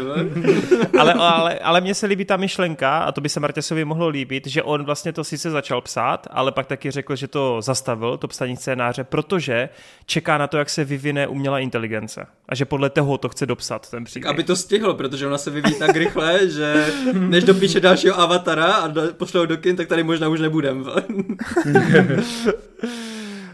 no tak jo, pojďme dál teda. Uh, Druhá otázka od Ríši. Komu byste svěřili remake filmu Casablanca? A to je teda věc, na kterou jsem já přemýšlel a vlastně teď v poslední době si říkám, obzvlášť když jsem viděl od uh, Scorseseho vlastně Killers of the Flower Moon, ten trailer, tak jsem si řekl, že by vlastně ten Scorsese v té, v té svoje jako velikáš množství, takže by nemusel být úplně špatný pro něco takového. Hmm. Já se přiznám, že jsem Casablanku neviděl, ale půjdu asi příští týden do kina do Olomouce možná na to. A jinak bych to nesvěřil nikomu, nechci žádný takový remake. A... Damien Chazelle, vole, ale kdybych, dobře. ten mě taky napadl, ale kdybych si měl někoho vybrat vyloženě, tak vlastně bych to riskl třeba i s tím Zemekisem, protože mi se třeba líbili ti spojenci od něj, co dělal před 6-7 lety. A to mi přijde, že co tak vím, samozřejmě jak říkám, neviděl jsem Casablanku, tak to má takový podobný nádech a myslím si, že by to nemuselo být špatný. Ty vole, Baz Luhrmann by to udělal skvěle, vole. Proč tady, to, to není muzikál, ne? Já tady jsem taky neviděl. No, není, není, není, ale není, vy tady, ale jako... Vy tady házíte jako muzikálové věc, uh, režiséry. No, protože já mám pocit, že Casablanca hodně sází jakoby na tu teď samozřejmě doufám... Melancholii. Ne, na tu divadelnost takovou, jako jak je, ten, no. jak je ten set, set velký, no to, to jak chápu, je to promyšlený. To chápu. Jo? A to potřebuješ ale jenom, prostě. No to jo, ale uh, přijde běž tady jedno jméno, které je vhodnější na tohle, protože já zas, já tak jsem se neviděl, ukáž, vole. Ukáž neviděl se. jsem Casablanku, ale Což co je tak takový jako, legendární film. Co, co o tom vím, legendární status, co o tom vím, uh, tak uh, mi přijde, že Spielberg by se na to hodil protože on má rád tady tyhle ty starší dobové filmy, má proto cit, jak viděl, tře- ukázal třeba teďka u muzikálu West Side Story. Tak myslím si, že on by, on by to zvládl jako trefit tak, aby to bylo zároveň uh, respektující tu předlohu a zároveň by to v jako updo, uh, něčem updateovalo, v něčem by to aktualizovalo. Hmm. To West Side Story bylo fajn, no, to je pravda. To je moc očividná volba, Marťas, víš co? Právě, my jsme chtěli být originální. Já bych to svěřil Wadeovi Wrightovi, protože tomu bych svěřil úplně všechno, tomu věřím ze vším. to je dobře, to je dobře. Tak jo, pojďme na třetího z Hero Hero, to je Jára Sláma. Zdravíčko, mám zásadní otázku, která rozděluje moje okolí na půl. Kámo, tak jestli to tvoje okolí rozděluje na půl, tak ty lidi už jsou mrtví, vole. uh, ne, sorry, já se omlouvám, jenom je to přijde tak vtipně napsaný. Uh, je lepší Shrek 1 nebo Shrek 2? Tak nejdřív dáme tuhle od- odpověď a pak budu pokračovat v tom čtení. Shrek 3. Tak No já to tak- teda začnu a pro mě je to určitě dvojka, protože jedničku si možná pamatuju trošku víc, ale to jenom z toho důvodu, že v té době, kdy to přišlo, tak to bylo něco, jako co jsem nikdy jinde neviděl, takže to bylo fakt jako něco nového. A když se na to zpětně podívám, tak ten příběh je dost eh, jako takový jednodušší než ve dvojce třeba. Což právě ve dvojce se mi líbí, že to tam víc rozvinuli, povedlo se jim tam přidat nové skvělé postavy, jako třeba Kocor Botách. Takže za mě to je- jako rozhodně vyhrává ta dvojka, no. Baví mě to víc jako film. Ady? Hmm. Za mě určitě taky dvojka po všech možných, jako ta jednička je určitě super a vlastně Jo, viděl jsem jedničku, já jsem tady přemýšlel, že jestli jsem to neměl, že jsem viděl dvojku, protože neviděl jsem jedničku dřív, ale ta dvojka na ní perfektně navázala, udělala vlastně všechno to, co mohla udělat tak, aby to bylo dobrý. Má to hlavně skvělý soundtrack, seriózně. O některé skladby z toho soundtracku nejsou dostupné na DSP službách, to jsou uh, Apple Music, Spotify a tak, takže jsem si to přes iTunes musel koupit ce- celý ten soundtrack, abych si mohl pouštět nějaký ty specifické skladby, které nejsou jinde dostupné. Takže jako jo, za mě určitě dvojka. Hoši, já jsem právě zjistil, že Shrek 2 má na ČSFD méně procent než Shrek 1. Diváci tohoto podcastu máte za úkol jediné, vole. Naházet tam ty pěti kvalty, vole. Jedničce to snížte z pěti kvaltů na čtyři. A prostě tohle nemůže, Já si nemůžeme myslím, že tam právě hraje velkou roli ta nostalgie na tu jedničku, že ta jednička přišla první a lidi si ji víc zapamatovali kvůli tomu, že v té době to bylo fakt jako něco, něco co jsem neviděl jinde, no. No a jinak jenom, abych to potvrdil, já mám taky mnohem radši dvojku a právě, že vůbec nechápu, jako kdo může o tomhle víc de- debaty, vole. Mně to přijde úplně jako diametrální rozdíl, vole, ale dobře, no. A teďka Já bych, dal, já bych dal jedničku i dvojku, ale jo, jako dvojka je asi, asi celkově lepší film, jako rozvinutější, takovej hlubší. Se, sebejistější hlavně bych řekl, A takovej... To taky no. Ale vlastně jako ta jednička zas, mě tam baví ta přímočarost, ta jednoduchost, ta dobrodružnost jako obyčejná. Plus já teda, oni jsou to dobrý zápletky, a, ale jsem z toho taky vždycky trošku otrávený, jak tam mají takový ten problém, ten pár a někdy takový jako stupidní trošku. Ale já nevím, no. To je to těžký. A ta dvojka je lepší, ale tu jedničku mám taky hodně rád. A, tak my ju máme taky, my máme taky rádi, vole, ale prostě dvojka je lepší, vole, tečka, vole. Jako dvojka má prostě velkýho perníčka, I need a hero a prostří, vole, nás vílu s honilku. A má tu epickou Mission Impossible scénku, vole, s kocorem v botách, jak se, vole, dostává hmm. stealthově do toho Pinokiem. sídla. Yes, yes. S tím, co ten ta jednička má ten konec takový slabší, no, mám pocit. No právě, Jakože právě. Tam není ten drive tak silný jako té dvojky, no. Ale je pravda, že Lord Farquaad je legendární. Je, je. Tak jo. A plus tam je ten nejlepší joke s těma cibulema, vole. že slovři jsou jak cibule. tak jo. Uh, no a počkej, já to dočtu teda tu otázku. Mm, jo. Zároveň rovnou můžete říct, zda se podle vás podařil více třetí nebo čtvrtý díl. Díky za odpověď a přeji, ať se daří. Tak já opět nerozumím tady té otázce, když trojka je všeobecně přece diametrálně nejhorší díl, vole. Neříkám, že čtverka je nějaká jako ultra skvělá, pořád to nemá na ty první dva, ale bylo to pro mě fakt jako koukatelnější a zlepšení oproti trojce, kde doteďka nechápu, co se tam stalo, vole. Ta trojka je úplně extrémně nudná, vole. Já mám tady poznámku, jasně, že čtyři. Takže Nice. za mě teda... já Neříkej jsem, to, vole. Já jsem u trojky uh, skončil, protože mě tak nebavila, že čtyřku jsem ani neviděl. Takže... to nevadí Já jsem, vůbec. done, já jsem donedávna byl ve stejné situaci jako Marta, že jsem viděl kdysi dávno, ani ne jako v kinech, že jsem to viděl až pak někdy v televizi nějaký reprízy a tak trojku. Přišlo mi to strašně slabý a nezajímavý, a takže jsem se pak jako ke čtvrtce nějak neměl a teďka vlastně po Kocourově v botách jsem si řekl, že si uh, pustím tu, uh, tu čtverku a jako jo, nej to to, co byla dvojka či jednička, ale kdyby trojka nebyla a čtverka byla trojka a taková hezká trilogie, bylo by to perfektní, jakože pohoj by to tomu tak nějak dostalo víceméně. Hmm, hmm, hmm. Dobré, dobré, dobré. Uh, tak jo. Uh, a poslední z Hero Hero, tak to je Lexon 97, který doufám kouká na nás, nebo nás poslouchá s Geekets tričkem, který vyhrál. Geekets byl neskutečný, mluví teda o té poslední epizodě. Ohromná stopáž plná dojmu a vteka, který snad už dopsal svou zprávu. Jinak Ten už eh, bych, dopsal všechny zprávy. Jinak bych chtěl poděkovat Marťasovi za doporučení Yellowstoneu, který mě alespoň v první sérii dosti bavil. To působí, jak kdyby ho ty další série už nebavily. Podle mě viděl spíš jenom tu první Jo, sérii. no, spíš tak. Asi jo. A i tentokrát mám na vás jednu otázečku. Jaká Pixarovka vám nejvíce přirostla k srdci nebo se stala vaší nejoblíbenější? A pak teda tu podobnou otázku má ani u Dreamworksu. Předem děkuji za odpověď a hlavně děkuji za tento úžasný pořad. Tak my děkujeme za tvou podporu. Tak jo, uh, velice Jo, já za- já otázka na začnu. tělo pro Marťase, vole. Já jsem Já chtěl Marťase odpálit, dobře no. Protože já k tomu taky nemám takový vztah. Já... Ty animáky od Pixaru jsem hlavně najížděl, že jo, v mládí, když to frčelo. A teď jsem neviděl ani spoustu, já jsem neviděl ani spoustu těch sequelů a všeho tady toho. Takže jako za mě to jsou takový ty etalony toho začátku jako Nemo, auta, úžasňákový volí. To jsou asi čtyři takový nejvýraznější, přičemž jako v mládí jsem určitě nejvíc jížděl uh, asi ty auta. A Lol. co se týká kung fu, ta, co se týká Dreamworksu, tak je to kung fu panda. Ty vole, šokující. Nice. Jako kolik máš eh, nějaký díl specificky nejradši, nebo Jedničku, to bereš jako celé? jedničku. Já, jako pro mě to má trošku sestupnou tendenci, ta panda, byť dvojka je furt jako skvělá, trojka je určitě nejslabší, ale ta jednička mi přijde fakt jako úplně perfektní animák, jako, který je akčně dobrodružný v té kung fu tématice, v té tematiky té Číny a i s tím soundtrackem a vším. Prostě ty kung fu kreace, ty vole, ten Thailand, já si pamatuju, tak jsem byl na tom v kině, úplně mě to jako zničilo. Hmm, hmm, hmm, jasně, tak jo. Tak Eh, já teda, já teda u Pixaru je to rozhodně pořád up, ale duše je už jako kousek zatím, tak jako nice. se mi líbila.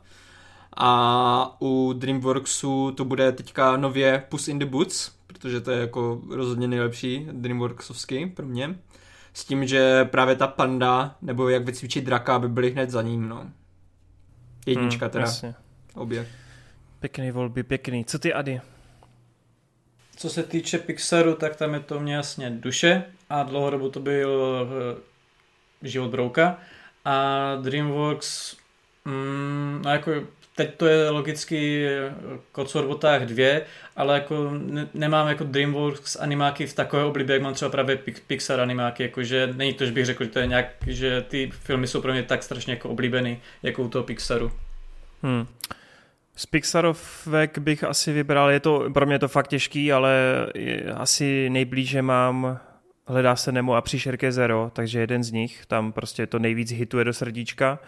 A co se týče Dreamworksu, tak eh, jako asi bych taky řekl toho kocoura, ale nebudu trapnej a řeknu mi mi šéf. Ne, dělám si prdel. Uh, hele, asi jo, asi ta panda, no. Asi ta panda s tím drakem. Přemýšlím, jako co mám radši, no, ale já si normálně ale paradoxně myslím, že u těchto dvou sérií, tak shodnu, shodnu se, že ty, tři, ty třetí díle u obou dvou těchto trilogií jsou nejslabší, že jsou nejvíc dětský, ale přijde mi, že u obou těchto trilogií, tak ty dvojky mají největší nebo největší jako nějakou hloubku a temnotu, vole. že jako dvojka s tím škyťákem a otcem je strašně silná podle mě a to, co se stane i v Pandě ve dvojce, je strašně silný s tou povou minulostí. Čili ty dvojky jsou hrozně osobní, mně přijde, ale ty jedničky prostě z nějakého důvodu fungují líp u nich, no. Jakože po všech stránkách. Takže... Protože to máš ten začátek toho hrdiny a to je Mm. podle mě taky nejdravější a celkově i nejsnáz proveditelný, že jo, ten začátek vždycky. Ano, ano, ano. Tam máš no, ten takže, nejlepší tah na branku, no. takže prostě buď eh, ten drak nebo panda, jak říkal Marťas, no. Uh, dobroš, tak jo, tak díky moc Lexone a teď přecházíme na uh, komentáře z YouTubeka, kdy tedy to vy, vybombardujeme Deusem, nazdar Deusi. Uh, nejoblíbenější večerníček. No, tak to je specifická To je otázka na pro Ady. Adyho, ano, to to chtěl říct. No. Pověz nám Eh, definici. za Nebo počkej, jak jsi pochopil tuhle otázku, Ady, vysvětli nám to. No já když jsem si tu otázku přečetl, tak mi to přišlo, jako kdybych tu otázku psal já, ale zároveň jsem ji nepsal já, protože tam bylo jiné jméno. Tak jsem byl strašně zmatený, že se něk- někdo ptá mě na něco, co bych se sebe ptal já, a tak jsem nechápal, jak tu otázku mám si vyložit, tak jsem se kluku ptal, A co teď- to znamená. Tak mi vysvětlovali, co znamená večerníček, jak jsem říkal, že večerníčky znám, ale že jsem, že jsem nečekal, že by se na to někdo ptal, protože kdo si pravidelně tak nějak pouští ještě večerníček, že jo? Všichni koukáme na matky a vraždy v Paříži.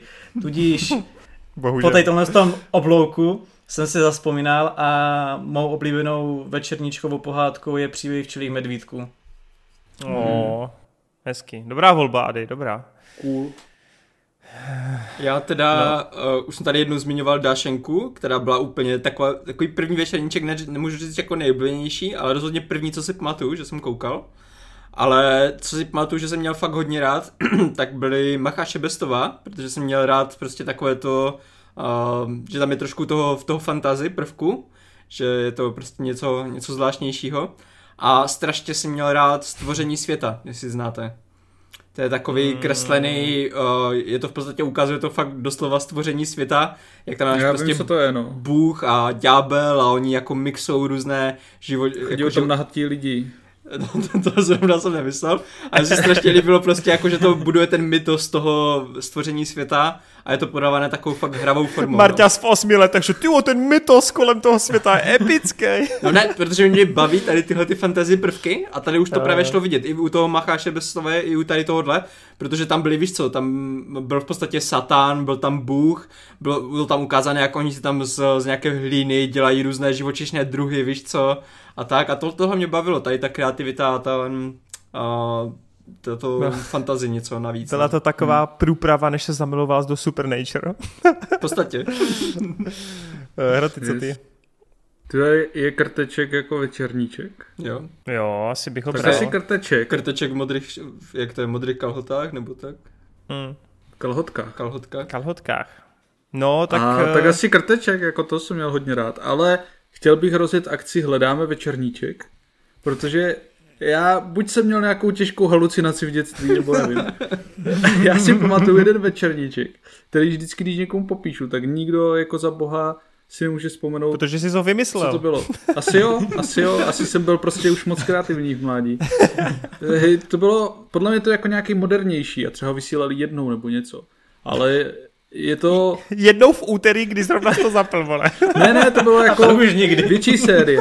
Ale to bylo jak Lidl prostě nějaký český Adventure Time. To bylo prostě, že byl týpek, co byl prostě normálně doma a potom za ním přišel, já nevím, jestli pes nebo je něco takového. A že jako v nějakým jiným světě tam procházel mezi dveřma do jiného světa, takže tam jako královi ukradli princeznu. No, že on si vydává jako najít, ale bylo to, že jo, epizodický, takže v každém tom díle se odehrávalo nějaký jiný dobrodružství, až na konci nějak našel potom tu princeznu a nějak to tam dopadlo. Ale já vůbec nevím, co to bylo, jak se to jmenovalo, ale vím, že jsem z toho byl tehdy strašně odpálený, nadšený, moc se mi to líbilo. A viděl jsem asi tak tři díly a byl jsem z toho nasraný, že jsem toho neviděl víc. A chtěl Hmm. bych si to takhle v dět, to je teďka v dospělosti jako dokoukat, ale vůbec nevím, co to je zač. Ani A nebo to, jmenuje. nebo to fakt ten Adventure Time, jako, že by si to splet? Ne, to nebyl Adventure Time určitě, protože to byl normální typek, nevypadal jak ten retardovaný Finn. Hmm. No, tak eh, snad ti někdo pomůže, protože já vůbec nevím. Jo, taky ne. Hashtag hledáme večerníček. Ano. Uh, no a já bych řekl asi Křemilek a Vochomurka, protože to mám hodně spojený s tím, že mi to, když jsem spával hodně u prarodičů, tak mi to četli i, i jako v knížce, pak když jsem to viděl i vlastně v telce, tak to pro mě mělo velkou hodnotu, takže asi Křemilek s Vochomurkou. Hmm. Tak, Robert Kolečko, hovno, Holečko, sorry. Ahoj, jste super. Jedna otázka. Keď se hovorí o sitcomech, stále rozpráváte o, já budu do češtiny to překládat, nezlob se na mě, stále mluvíte o e, přátelích a od chvíle, co vás sleduju, tak si nespomínám, že byste se kdy bavili o Fraserovi, což mimochodem není pravda, protože o Fraserovi mluvil Rob. To si moc dobře pamatuju, že Rob toho Frasera vytáhnul v tom sitcomovém speciálu. No, nicméně, v rámci toho, že vychází, vycházel souběžně, tak by mě zajímalo, uh, jo, tak pro něj je to lepší než přátelé. Tak uh, ho zajímá, co si o Fraserovi mm-hmm. myslíme vy. My. Tak podle mě jako je to jasný, že jo, proč se bavíme o přátelích, protože to Frasera jako nějak extra nikde nedávali, ne? Až potom možná někdy později, ale jako v té době, když tady běželi ty přátelé, tak nemám pocit, že by to tady nějak Hmm. jako jelo. Na Markízi, A- na Markízi to asi tehdy fičilo víc, no. Očividně. Je to možný, že u Slováku to, u Slováku to jelo, no. Já si nepamatuju, že by to u nás jelo a vlastně já jsem viděl tak před rokem jeden díl na Netflixu, když to bylo, nevím, jestli to furt je. A nějak jsem potom neměl náladu vůbec jako na sitcom, takže jsem nepokračoval, no. Takže já k tomu nemám co říct, protože jsem to neviděl, ale já jsem reálně neviděl ani jako většinu dílu Přátel, takže A já jsem člověk, který tady všeobecně tvrdí, že přátelé nejsou tak dobrý, takže já bych se taky neměl vyjadřovat. uh, ale Frasera jsem bohužel vůbec neviděl, takže nevím.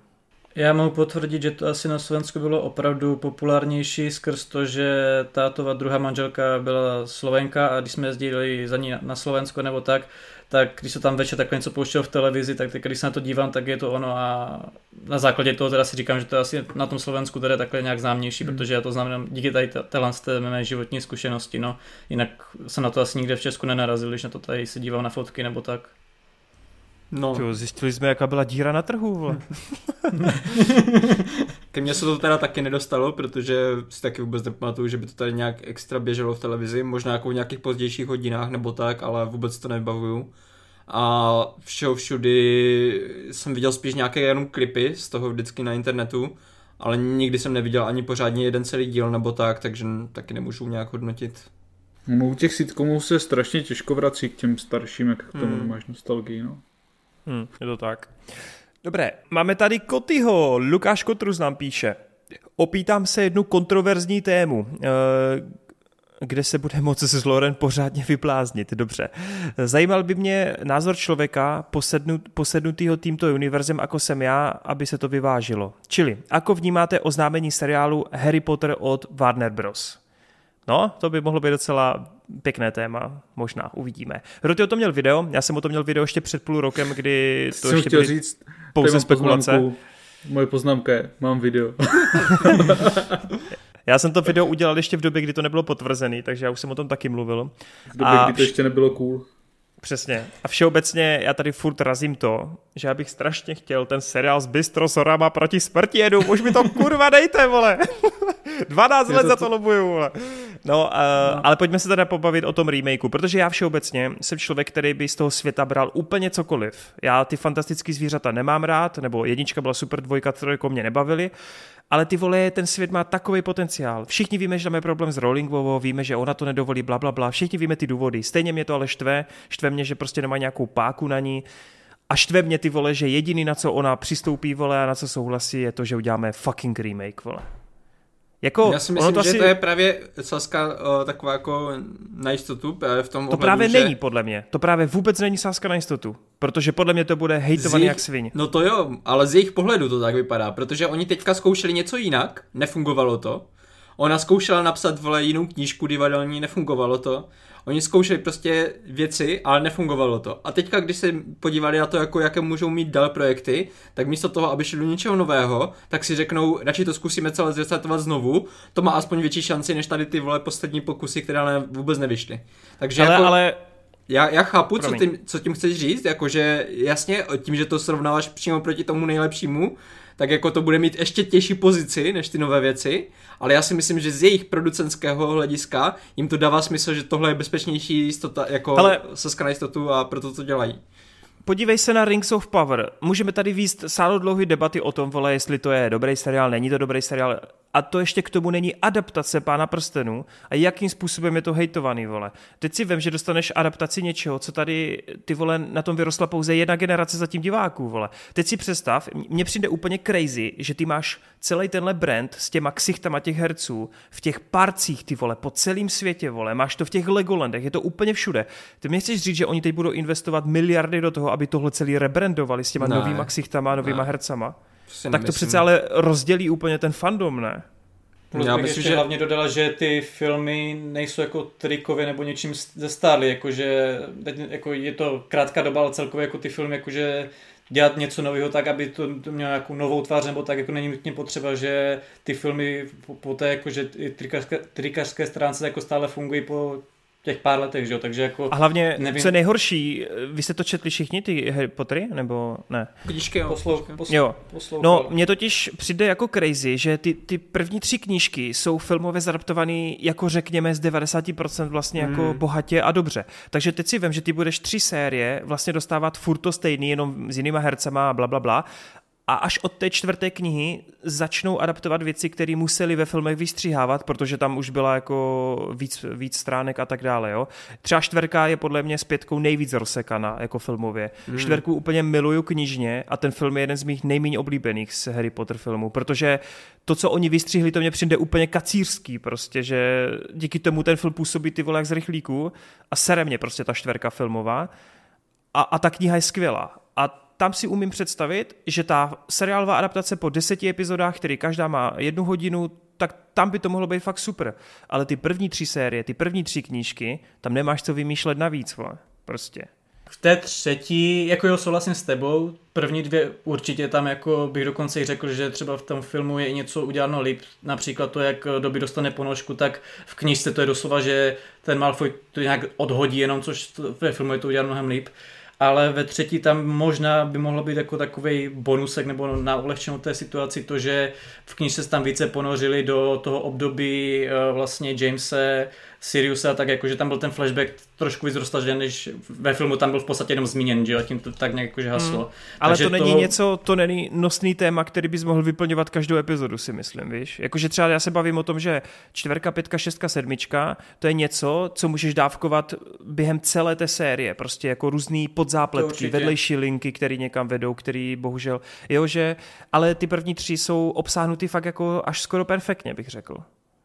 A spíš jako mm, si říkám, že z těch dalších pak jako mm, knížek by se to spíš dalo jako větvit, že třeba šestka je jako knížka oproti filmu mnohem víc zaměřená na Toma Radla a mně to přijde, že jako ne, že bychom jenom zadaptovali to, co bylo v té knižce, ale že by se to pak z toho dalo tak nějak jako více vytvit, jakože mně přijde, že ztráta času jako adaptovat dobře, dejme tomu teda ty první tři knížky, když v podstatě by ten materiál mohl jít k tomu, že by se rozvětovalo jako něco jiného, nebo on by to ani nepotřebovalo zadaptovat jakože 4, 5, 6, 7, on by se v podstatě rovnou mohlo jako adaptovat nebo vytvít v podstatě ten příběh, co už v těch knížkách je, což ní tak jakože znají, protože ti fanoušci jako, jsou takhle jako celkově jako, ať už znají třeba jenom filmy nebo i knihy, tak jakože o těch postavách znají a nepotřebují to jako zadaptovat, abys to mohlo jako větvit někam dál, no, takže je to relativně no a jak, ztráta času tom, a peněz. Jako my teď teda řešíme, my teď teda řešíme jako, co by tam mohlo být navíc, jo, ale jak se tomu vlastně teda jako stavíte, tak jako všichni jsme z toho asi spíš jako, že proč, ne, nebo...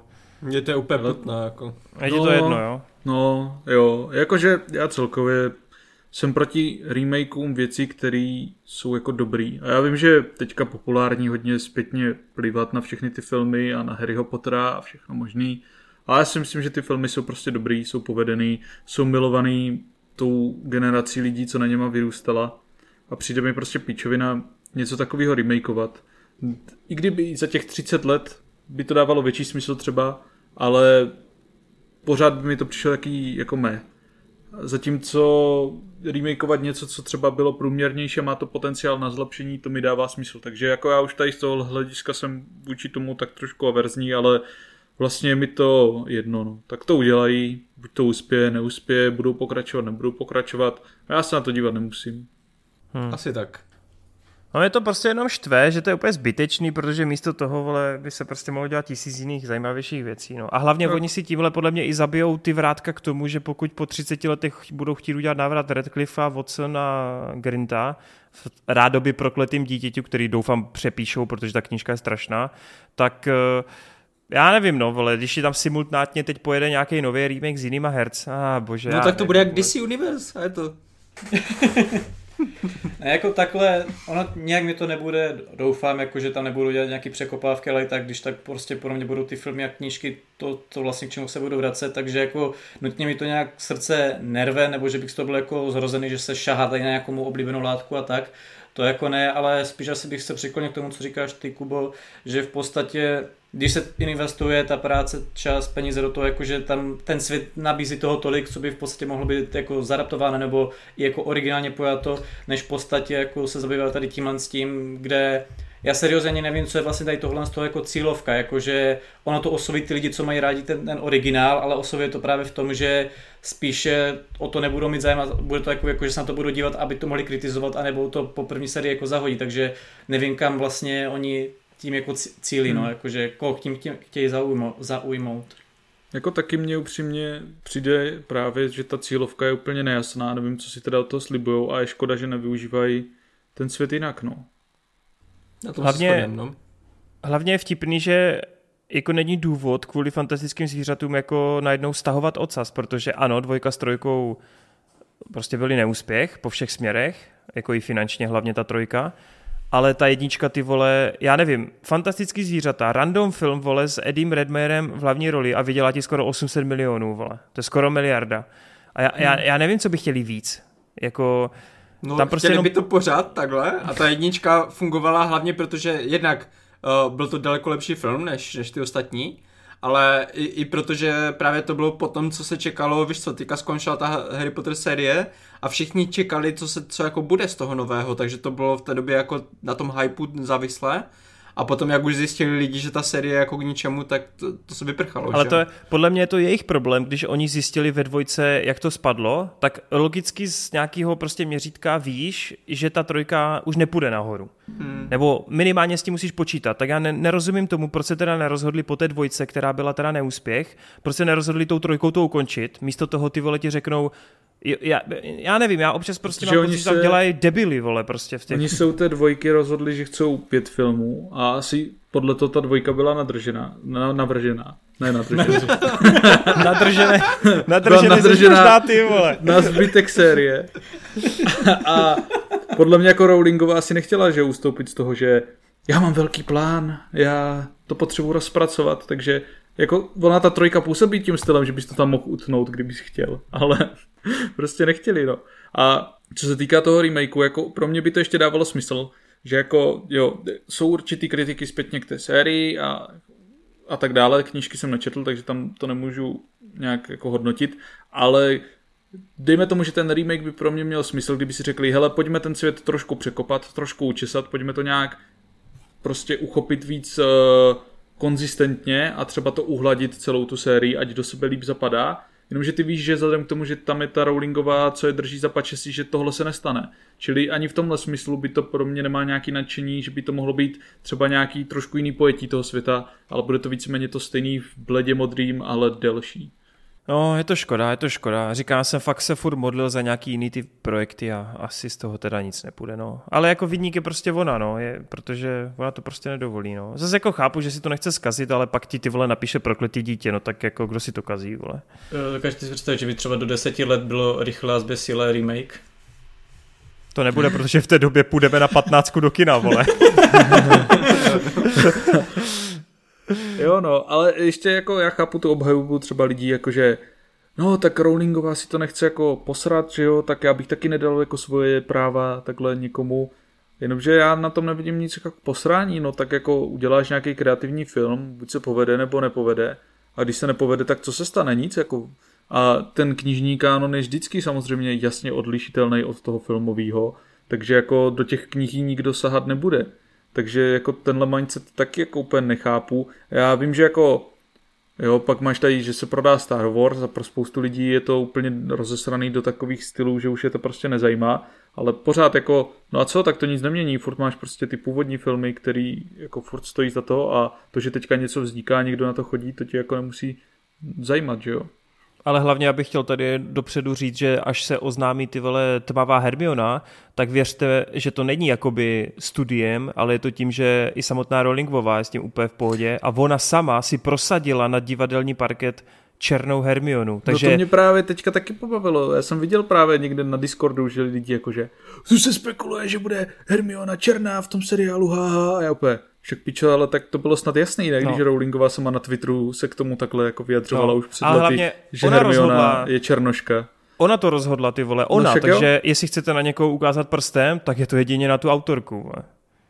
Protože ona to prostě takhle zavedla tehdy To u už, divadelní to už hry. mi fakt připadá, jak, jak kdyby prostě schválně věděla, že to rozpoutá tu kontroverzi, tak to je jenom, už jenom kvůli tomu. Je úplně jedno, že to, to jako takhle může být nebo nemusí, ale jenom proto, aby to nasralo ty lidi, tak to tam dá. Já jsem si mimochodem ale jako typoval, že z toho tria spíš bude tmavej eh, Ron, Ron. protože, protože zrzek, že jo? Protože srdci, no. Všude genocida protože je no. chudej. A protože je chudák, přesně. Bude zametat někde, vole, v chroptící chýší, vole.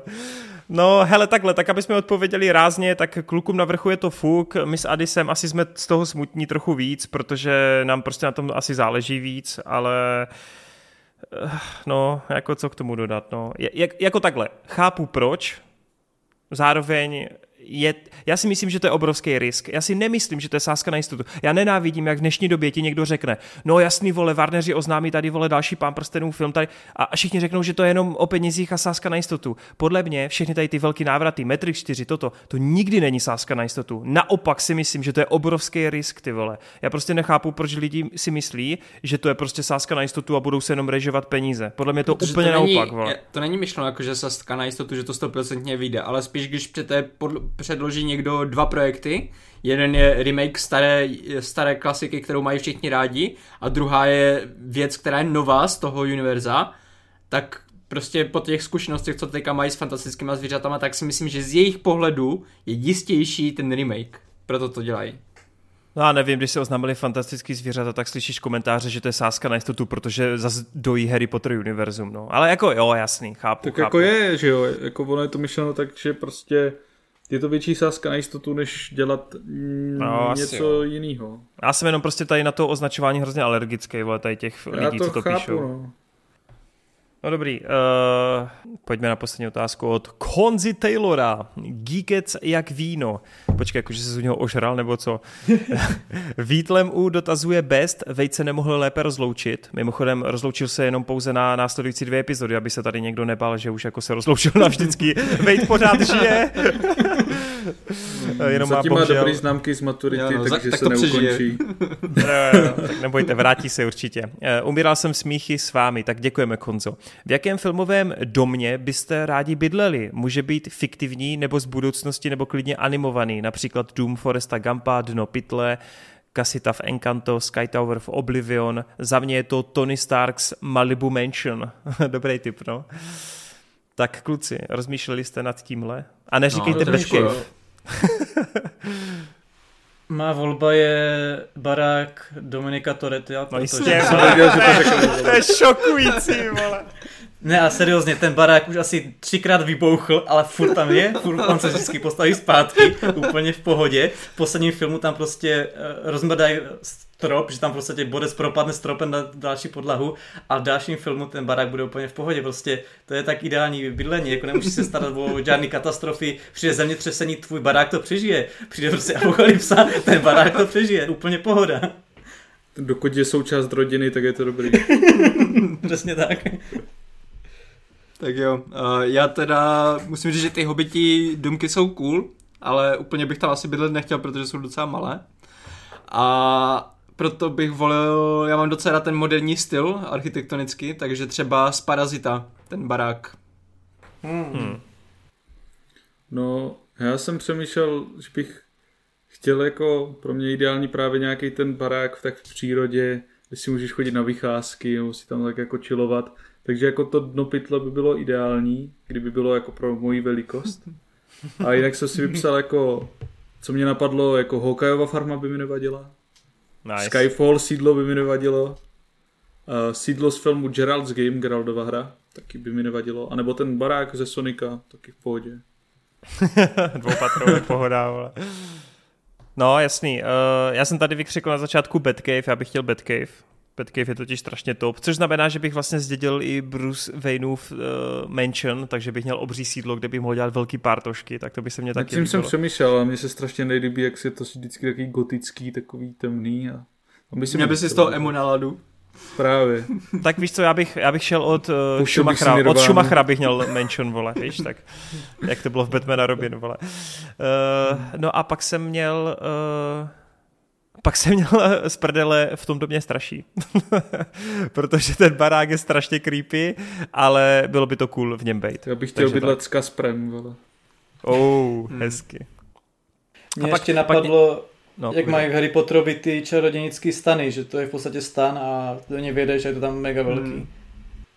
No a ještě mě napadlo, to teda není z toho, ale já to tady často říkám, ale pokud Piece má nejlepší svět, tak druhý nejlepší svět podle mě má Toriko a v Torikově bydlíte v baráku, který je celý udělaný z jídla, vole. Takže prostě já bych šel do nějakého lékořicového domu a do bombonového a do pěnového a prostě úplně bych si to užíval. Takže jakýkoliv barák v Torikovi by byla velká výhra. No, tak jo, tak uh, končíme. Jestli chcete, aby váš dotaz zazněl, tak jako vždycky platí uh, Hero Hero, případně hoďte Ale ještě nějaký nemáme ani tři donatík. hodiny, jako to nebude to velký views. Máš smůlu. Budou slabé, no, Eh, nevadí, pro jednou. Nevadí, nevadí, nevadí. To, nějak- já to nějak, já to nějak přežiju, bojí, že by to zaznělo ty čtyři hodiny a ty bys to na ní házel. Jo, takhle. Eh, No každopádně moc děkujeme za ty dotazy. Jak říkám, jestli chcete, aby, to, to, abyste, aby jsme to přečetli, tak buď Hero Hero a případně potom členství, nějaký donatíky a tak dále. Však to znáte, prostě jsme kluci, co slyší na cinkání kováků a na papírky zelené, tak sorry, prostě je to tak. Eh, Dobrý, tak kluci, já vám moc děkuju, dneska to bylo superiózní, dneska jsme opět měli spoustu dotazů, Eh, Hroty to zvládl i přesto, že měl jináčí povinnosti. Co? Co? Ady to zvládl, nikdo ho pod mostem vole nepřepadl, vole, takže dobrý, vole. Nikdo nepřišel a nepobodal ho, vole. To tady No, děláš, to je bro, to je můj, to je můj most, vole. To jsem takhle viděl nějaký, nějaký video, že jsou fakt jakože v Číně takhle jako pouliční prostě jako streameři, že streamují takhle na TikToku nebo něčem Hmm. takovým, tam vyloženě sedí prostě davu vedle sebe a prostě takhle streamují z ulice, no. Tak Taky jsem viděl, taky jsem viděl, no. A já myslel, že spíš trénuješ na Franka Gallaghera, vole, ze Shameless, jak víš co, oni mají vždycky někde ten uh, sud s tím ohněm si dáš a tak. No hele, uh, tak jo, tak uh, moc děkujeme, uh, snad jste si to užili, uh, budeme moc rádi za jakoukoliv podporu, komentíky, sděleníčko, lajky a tak dále. Tak se mějte krásně a uvidíme se a uslyšíme vlastně příště u fucking Spider-Verse. Kluci, já mám taký No, hype, no. ty vole, já mám takovej hype. Co? Ne, nemůžu se dočkat. Hype is fucking real, baby. Tak jo, těším se. Příště to bude zase hodinová konverzace jenom o jednom filmu. Mějte se. Čus, čus. Čus. arrivederci. No,